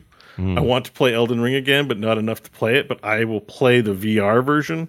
Um, so he's got also a VR mod for VR mod for Cyberpunk 2077. So I started a playthrough of Cyberpunk, and this is where the rubber meets the road. It's janky, but it's a game that's designed to be a like the the the, the voice acting's great, the writing's great, the immersion's there. So when you're playing Cyberpunk in VR, it's awesome. But you can see even what you're showing, the frame rate's a little low. Yeah, it's a little weird. It's a little rough on the frame rate. I got to play in low graphics, but it's still good enough. You're like in the car with Dexter Deshawn, and you know he's smoking his, thing, and you're like, "Damn, I'm in the car with Dexter Deshawn. This is crazy." And it's very immersive. So once gaming aesthetics can meet the VR experience, VR is going to be undefeated. Like you know, you're not going to you're you're not going to want it once you got a taste for it. Like I don't like. I want to have immersive ass like. You know what? You know what VR always makes you think of is that movie Strange Days. oh yeah, yeah. My, one of my favorite movies. I love that times. movie. and, Yeah, and it's not quite that, but it's just like you know, just that same. I, I feel like being Nero and selling people on this. Like you're never going to want to come back to reality, man. For for me the in. the big trick is going to be when these things are as light as wearing a pair of Ray Bans. Then all bets are off. It's going to be the it'll be yeah, life. yeah. Once it gets a bit lighter, we're still in the we're still in the medieval ages and where this could go, and with what Zuckerberg's talking about, you know, developing Meta further. If they can make it as light as pretty much putting glasses on, yeah. Can you imagine? I, I don't like. It's so much more fun. It's still a video game, but I have so many new ways to control the world around me. Um, and so many different ways to interact and look around, and, and and the world is immersive in a way that a flat screen can never do. yeah, I don't think we'll ever see the complete go away of flat screen games. Art, you know, strategy games are probably still going to be better. There's lots of stuff that's still played better on a screen. yeah. But um, you know, you think of like your gaming experiences. You know, we have this finite window to be alive, and we get to see really cool new things. Is like I've seen all the games. I've seen a lot of what there's been to offer in one realm, but this is like a frontier, right? You just feel like I'm on a frontier when I do these things, and it's exciting. Yeah. I so agree. I, agree. I like Cyberpunk, and that's where we get to Star Wars Squadrons, which is a flat game, but they updated it with VR support in the client. So a wonderful listener bought it, uh, viewer bought it for me a while ago. I forget who it was, but still thank you. But I never played it because it didn't. It ran like shit on my computer, Yeah. and I wasn't super interested in it when I got my new one. It wasn't the first thing I thought of. But then someone was like, "Do you know Squadrons? Star Wars Squadrons has VR support." Yeah, it was, And I was like, built for "Shit." VR, I think. So I played it yesterday, and it is amazing. Now the writing's terrible. All right, one, Yep. one character's like, "Hey, you had one of those. What do you call them?" And she's like, "Oh, I had a hunch." Yeah, a hunch. And I'm like, "Okay, just because you're Trandoshan doesn't mean you don't know what a hunch is. You're literally a past. You literally your expository information was that you were a thief in a past life. You've had a hunch before about something. Like it's so so bad. It almost makes me want to take my headset and throw it out the window. yeah. But um, the actual fighting in game is amazing. It's I'm in an X-wing, dude. It is 3D, and the great thing about dogfighting in 3D is I can look up, I can look left and right, and pick my targets, and then bring the old ship around and face where I want to go. It's life changing when it comes to dogfighting. It's so freaking cool. Have you tried the the what's you uh, what's the game you were playing a long time ago and you loved it and I can't remember the name of it. Space game. I can't think of it. oh, Elite Dangerous. Elite Dangerous. That's got all VR support. You can try that. Uh, yeah, I just the th- I might try that as well, but I feel like Squadrons does it because Squadrons just like you want to do dogfighting, here you go. Yeah, You it's- it's a little Elite more, Dangerous yeah. is like, do you want to travel the planet? Okay, here's a sun scoop, get some fuel. Would you like to pick up some minerals? You have contraband. Here's a fine. Yeah. Uh, you know, like, but I think I will still check it out. I'm going through the list of what I own too, but um, but Squadrons really appealed to me because that's a newer game Yeah. and it's Star Wars and and I think the important thing is I look at those games that are designed for flat screens because they're not thinking about they're not worried about people making people motion sick. Sure. That's what people ask me. Motion sick? I have a st- stomach of iron. I, but I spin me around all 360 degrees like a laundry machine. I'm good. It's fun to me. You know, That's like, good. I'm, I'm That's in. good. Yeah, I'm, so- I'm I'm kind of the same with VR. I don't really have a problem with it. I do find myself getting really worn out, just kind of overall fatigue if I'm in there too long, and I don't know what that is. I think it's just a lot of heightened senses, senses or something. But but I I, don't think get. you're engaging your body more. So the one thing I, yesterday I played Squadrons also because I had to have a break day. It's like I worked out for two days and I'm taking a day off. I, at one point I was kneeling down because one nun, space nun, was dying, and I'm, I'm I'm massaging her hand. I'm just role playing a bit for fun for the stream, right? I'm just like, oh, don't die, you'll be fine. And then when I went to get up, my knee was like. Let me introduce you to a level of pain you've never felt before. And I, I was like, and I'm like, I'm on stream, so I'm not trying to look old. I'm like, ah, I'm trying to hold in the grunting because my knee hurts so much. wow. Um, you know, yesterday I, you know, I just had muscles hurting that I hadn't felt in a while Yeah. from all the swinging and moving around. yeah. I like, like, I feel like at this point I'm like, man, I need to start working out so I can play VR longer. you know, like it's Yeah. it's exciting, man. It is cool. I admit it. it's a it's a nice step up. It's the step it needed. It's good, and it has um, velocity behind it. It has. It's in the early stages of adoption, so I expect to still hear a lot of "I am not not for me." Five ten years, if they continue at this price point, you know, they they'll be in every house. That's the key. It's got to be sure. affordable and it's got to be lighter and it will be, you know, that just happens naturally. But the main thing for me is I want to see what others have been working on. There's uh, headsets from almost everyone that have been secretly getting worked on while, you know, meanwhile, Facebook Meta has been pumping these things out and it really is the state of the art in terms of what's available. But Apple's got some secret shit going on. So does um, uh, Microsoft's got whatever the second generation of HoloLens and all that stuff is. Some VR AR stuff from different companies. Like there's so much coming that I think we're about to get to that place where, you know, there's there's ten or so media players, but no one's the iPod yet.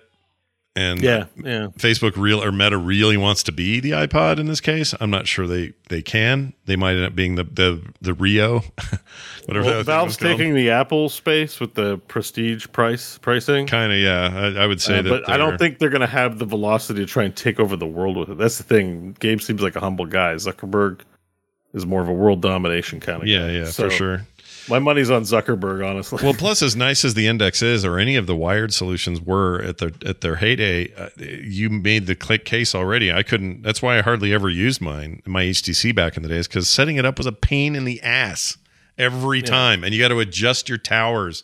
This inside out tracking is revolutionary. Like it changes everything. You don't need to be in any one place, and even though you're tethering a lot because you're playing some PC stuff, taking that thing anywhere and playing whatever is it's insane. wireless streaming is also available now in it too. You Yeah, can that works. It's better with the direct link, but the p- chat room's been telling me you can go wireless on that. Yeah, it's just So- more delay is all. Uh, then there's so many there's so many games on Steam too. Like there's a ton. I look at. it, I'm just like, oh my god. There, there's a lot of interesting experiences that I've never experienced before. Yeah. But when I look at games now, I'm like, well, I've played an RPG. I know that. I played a, a strategy game, Sure. but I don't know what it's like to to to actually run around in the in this new sort of pot. Like the most fun thing I've done in VR is climb ladders. I love climbing ladders. I'm good at it. I just go tick tick tick tick tick tick tick tick. I'm like, I got. I always I see a ladder. I'm like, I'm gonna climb this one even better. Yeah. Like ladders are awesome. Yeah. I'm, like, I'm really digging the ladders. in a regular game, you'd be like, eh, ladders. I'm sick of climbing ladders. But in this world, it's like the the mundane can be fun again in VR because Yeah. th- it just changes the rules. Like I have a game that's basically Space Invaders. I forget what it's called, but basically you're just shooting s- these invaders that come over the, the the horizon and try to kill you. And you do it in waves. I would never play that on a 2D screen because I've done that for 30 years and who cares? It's like not interesting. But doing it some for some reason being in that world and having to aim that gun up here and shoot this one over here as he's coming and getting bullet time because they almost hit me and all this stuff suddenly it's a whole new way of playing it and therefore fun again it's it's a weird effect um, yeah, yeah. So I'm like my brain right now, the way way it works is I'm just thinking about the VR games I want to play. yeah Like that's what you I, do even I'm going through my wish list a little bit today. I'm like, oh, I'm not interested in this anymore. I removed like 80%, 90% of my wish list on Steam because I'm like, I don't have time. There's too many games in VR to check out. Uh, I'm gonna have to just pare it down to the essentials. this all tracks for you though this is what you do and it's Well, I'm very excited. Yes, I know. A new hero comes out in Heroes, and Yeah. I change my profile picture and talk like this. So I'm definitely on Cloud Bo with this one. Cloud But, Bo. Um, so in a month from now, it could be like, ah, I'm I'm done with it. But right now for four hundred dollars, you want to have a good time. At least if you're like me and get excited by this thing, you want to have a good time. it's so far I'm having a great time. Yeah, and keep in mind if he was down here, people he says 400. That's Canadian. We're talking like 299 down here. Yeah, it's a, it's a for, forget. Why would you buy a Sony and an Xbox if you're the just skip one and get the Get the other one, dude. yeah. Or, yeah, just like uh, it's it's about it's about as good as it's ever been and affordable as it's ever been. And I'm like the screen quality is phenomenal. It's really good. I Yeah. just can't underscore that enough. My hesitation was like, will they really solve screen door? And I can tell you they've arrived. The screen door is non-existent. Yeah, I I, don't notice it at all. It's very, very good, even for blind idiots like me, where my eyes are stupid. the only thing is the only thing uh, again is maybe with lighter equipment, but like if you play a game where you're working up a sweat, as I do, yeah, I'm out of shape, you're a sweaty man. and I'm just a sweaty guy. Yeah. Uh, I I- you know I, I could see the headset getting a little sweat stained. Oh, that's what I was going to tell you, Bo. You need, and the chat said it too. You need to invest. I mean, I, I hate telling people to spend Oh, the- money. There's another there's a, a headset thing that It's you can do that's better. awesome. I have it on mine, Okay. or I can't find Okay. mine. That's why I got up to see if I could find it while you were talking, but somewhere upstairs. But it, it's it's this replacement strap, and it's more like what PlayStations did, um, but not as big. Anyway, it just basically kind of lets you screw it in, but it creates so much better balance. It's way less like front loaded. And Mm. it's so good, especially for any kind of like physical stuff. You just aren't slipping. It's it's great. Highly recommend it. Yeah. I love it, dude. I love. I'm. I'm. I want to marry mine. Uh, Yeah. Are you gonna great. are you gonna Yeah. consummate your love with it and you know put your wiener in it or anything or or no? No. I don't- I like I- that you I hesitated. I didn't really think that. I didn't really think that far ahead when I said that. uh, hesitation was the best. That was great. All right. It might be, you know, uh, just a friendly marriage. just a friendly marriage. Now you did poke your head. Speaking of games that aren't in that headset, you did play Little Guardians of the Galaxy. What was the Oh yeah, there? so we talked about Road Legacy 2, played it, and I did play some Guardians of the Galaxy. Uh, mainly because I was just sitting in bed and didn't feel like watching anything. So I let me boot up this Guardians, see what it's about. it's on Game And, Pass. Sure, Uh, Square Enix, that's a great game. I agree. It's a great game. I don't. I, they do talk a lot, but I feel like uh, so I, I can agree with that criticism. I remember John talking a lot about, "Geez, shut up." But I feel like that's that's their brand identity. Like I just feel like they all just never shut. Like it's. I feel like maybe they had that conversation listening to it. They're like, "Yeah, but did the Guardians ever really shut up?" And they're like, "No," because like it, it- you know it. I could see getting sick of it, but I only played it for a few hours, so maybe that's why I didn't get sick of it yet. But yes, I agree they never be quiet, but I'm so far I've been okay with it, I guess is what I'm trying to say. I like that a game. I need to get in there and finish it because I never finished it. It's not earth shattering, but you know, you want to have an entertaining campaign game with a story and stuff to shoot. I'd say, you know, yeah. It's also on Game Pass. I, Which I laughed at a few spots. I'm like, oh, the writing's actually pretty good. Yeah, the Game Pass version is also on PC, I believe. Yeah, cross. Yeah, I played it on Game Pass. I was like, I gotta get some use out of this Game Pass. I only have it to play Elden Ring, Yeah, and I'm not playing it anymore. So I unsubbed, and I'm like, let me get something for my sixteen dollars here. I'm- okay, here's here's Guardians. Let's go. Oh, I'm having the opposite problem. I'm finding all kinds of crap on there that I like. I don't know. It's uh, it's what I like about it is if there's, you know, you can just get out of it. You don't have some two year Uh, deal. I would keep it if they had some VR game. Like right now, I'm hungry for the VR. You know, and, and everyone's shouting out games I need to play. And I think the the one I'm really interested, in, obviously, is Half-Life Alyx. Oh yeah. If I was just looking to see if I had a code of that because I, at one point I did, and I think maybe I cashed it in. I don't remember. I haven't played it yet either. Yeah, but that's uh, uh, that I think is a premier VR experience. Yeah. and um, I still think it's the highest rated VR game on all of Steam. overwhelm overwhelmingly positive. Yeah. It was, it's been out now almost two years. It's been out two years now. Yeah. still overwhelmingly positive. I think it's the premier experience. So, um, uh, yeah, and it's about like you know, Valve. Valve doesn't miss, man. No. Ga- like they don't release them very often. It Well- might not be a genre for you, but they never miss. Except their card game, that thing kind of tanked. But yeah, generally speaking, Yeah. Okay. Sorry. Well, it never means they didn't. So I was wrong. Uh, That's that's wrong. What was they that called? Almost never miss. They almost what was that current game even called? I don't remember now. artifact. Artifact. Yeah, didn't go well. It's a bummer for them. Yeah. Uh, too late, too little, too late. I think is what that is. All right. Uh, on the other side of this, we do have a mashup from Jamie. Speaking of mashups, we've given him plenty of new material today, but you might ask yourself, well, what about last time? Well, he's been hard at work at this. Uh, it's called "Eat Those Testicles." Okay. All right. Oh, wait, there's a vote too on who said it, and Scott and you and I came out even percentages. Yeah. and John was at John, you, 10%. I do you where do you ours was stand on this one, John? You think who said eat those testicles? Well, I'm gonna kind of metagame it a little bit and say that having listened to the last episode when I said it's either you or Bo, it's never me. that Jamie went out of their way to find something Man. I said. So That's my smart. guess would probably be me to subvert expectations. But if I was gonna pick without trying to metagame it, I would say that sounds like a Scott one. Okay, this is I really like where your head's at though. Strategy wise, this is good. Um, eat, eat my testicles. eat I- my I'm- testicle. yeah, testicles pl- plural, both of them, or three. if oh, okay, you know, I don't want to. I don't want to assume Yeah. you've only got two. Maybe you got three. I don't know. If it was singular, I'd say for sure Scott. to eat my testicle. Yeah, because you would say a weird thing. You would you would drop a weird letter off a word. I would. I totally John likes would. to get grammar and words right more. often yeah, sometimes it's sometimes So it's funnier. True. Sometimes it's funnier. Point. One nut is funnier than two. I don't know why, but here's the uh, file. Let's. See. I'm gonna go with John. I'm gonna meta. I'm gonna meta quest this as well. Okay. I'm going to Metacritic it and say it's a 80 without even hearing it. Here it is. Ah, ah, oh my god! Ah, big Transformers! Ah, ah, oh, whoa.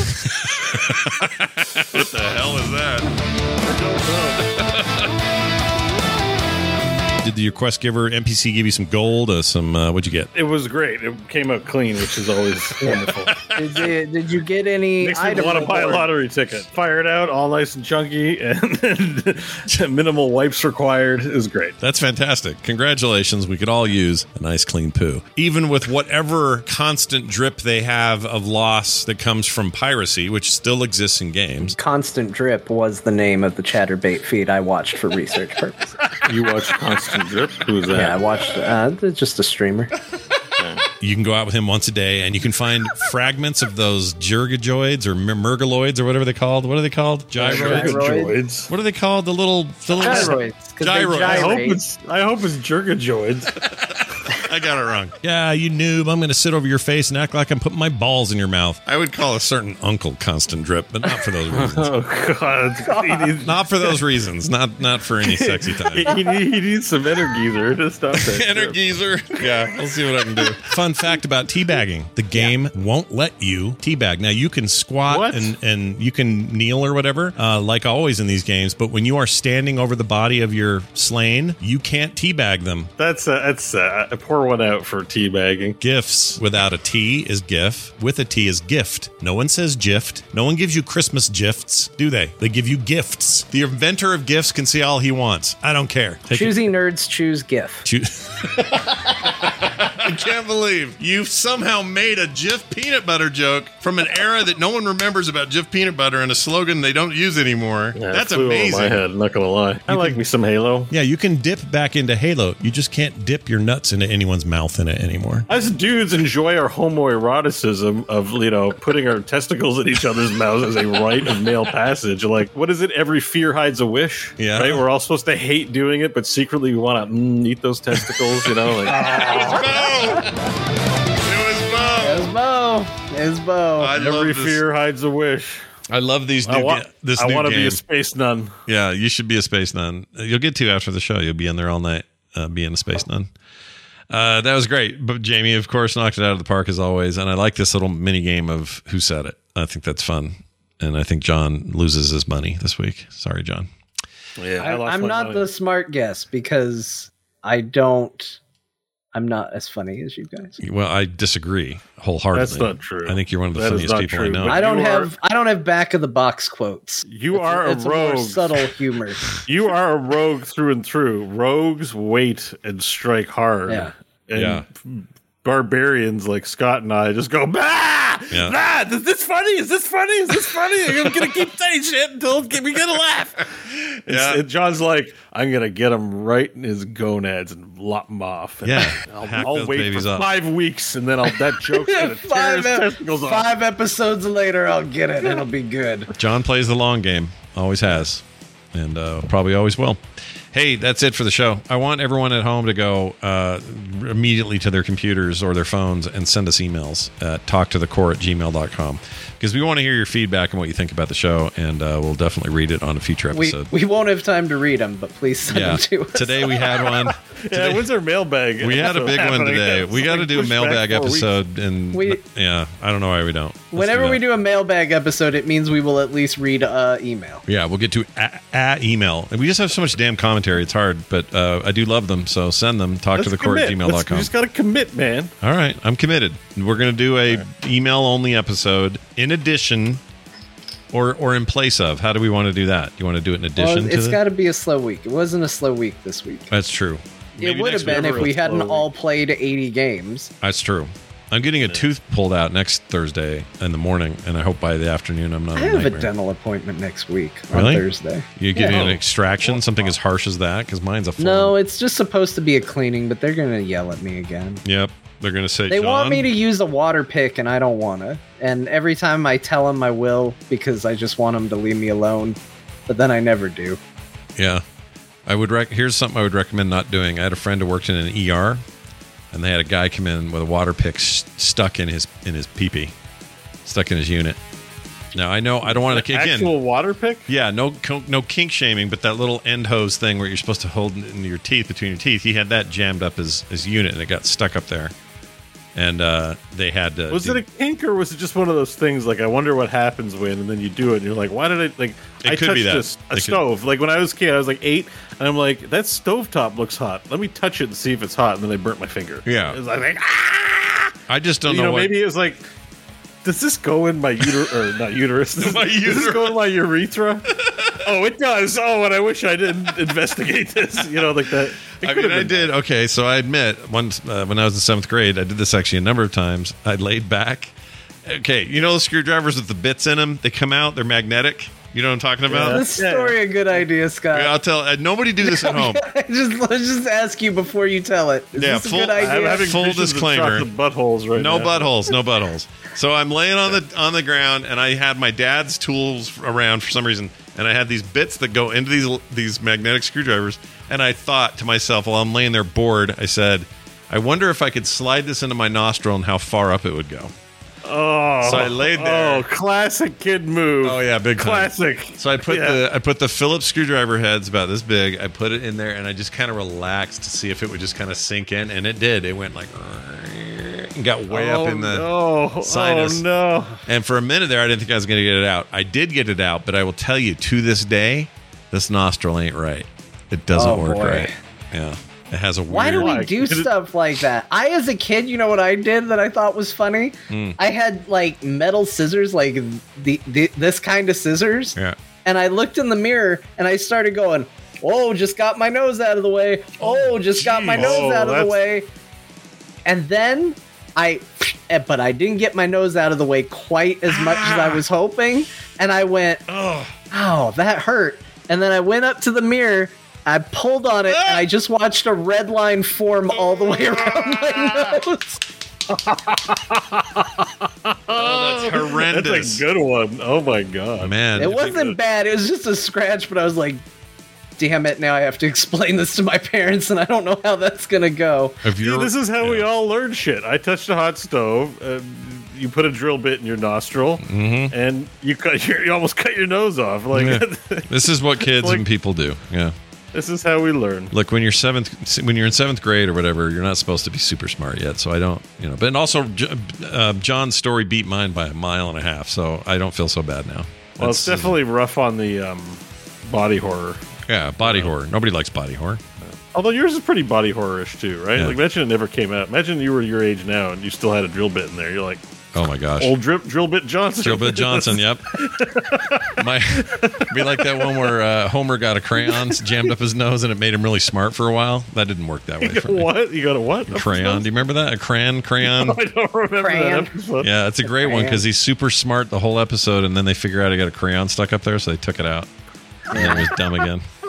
He's like, no. it was funny. Actually, it was kind of sad, I think, because Yeah, because they had to put it back in for some reason. yeah, because they were I can't remember what the deal was. It was a whole like flowers for Algernon. yes, Like they basically retold that story, but with Homer and a and it was sweet. And he got really close to Lisa, and their relationship got better, and as father and daughter, and all this. And then they they had to put the crayon back to make him be a good dad again, or something. It was sad. Anyway, yeah, flowers for Algernon. That's it. All right, that's it for the show. Uh, real quick here, we need some words of wisdom. Uh, the tradition is that we start with John. So, John, what do you what do you got there? Uh, boy, we had some fun today, everybody. Uh, so all I have to say in closing is ski slope, ski slope, ski slope, ski slope, ski slope. If you missed pre, wait, when did we do this pre-show? Yeah. I think that's on the. If you missed show. pre-show, then you want to be a patron. I'm telling you, patreon.com slash core show, which I didn't mention yet. So I'm glad you brought that up. Uh, go over there and you can hear John absolutely ace and wreck.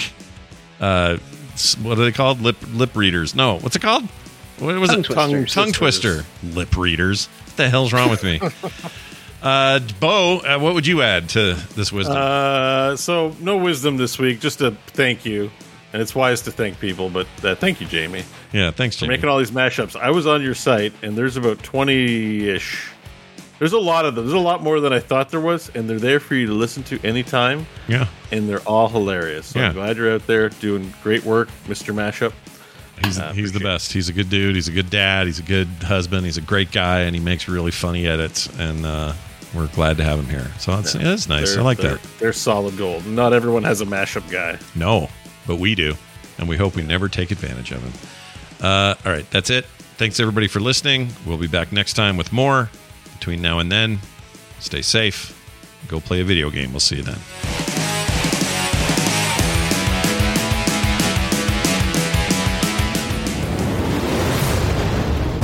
This show is part of the Frog Pants Network. Yes. Get more at frogpants.com.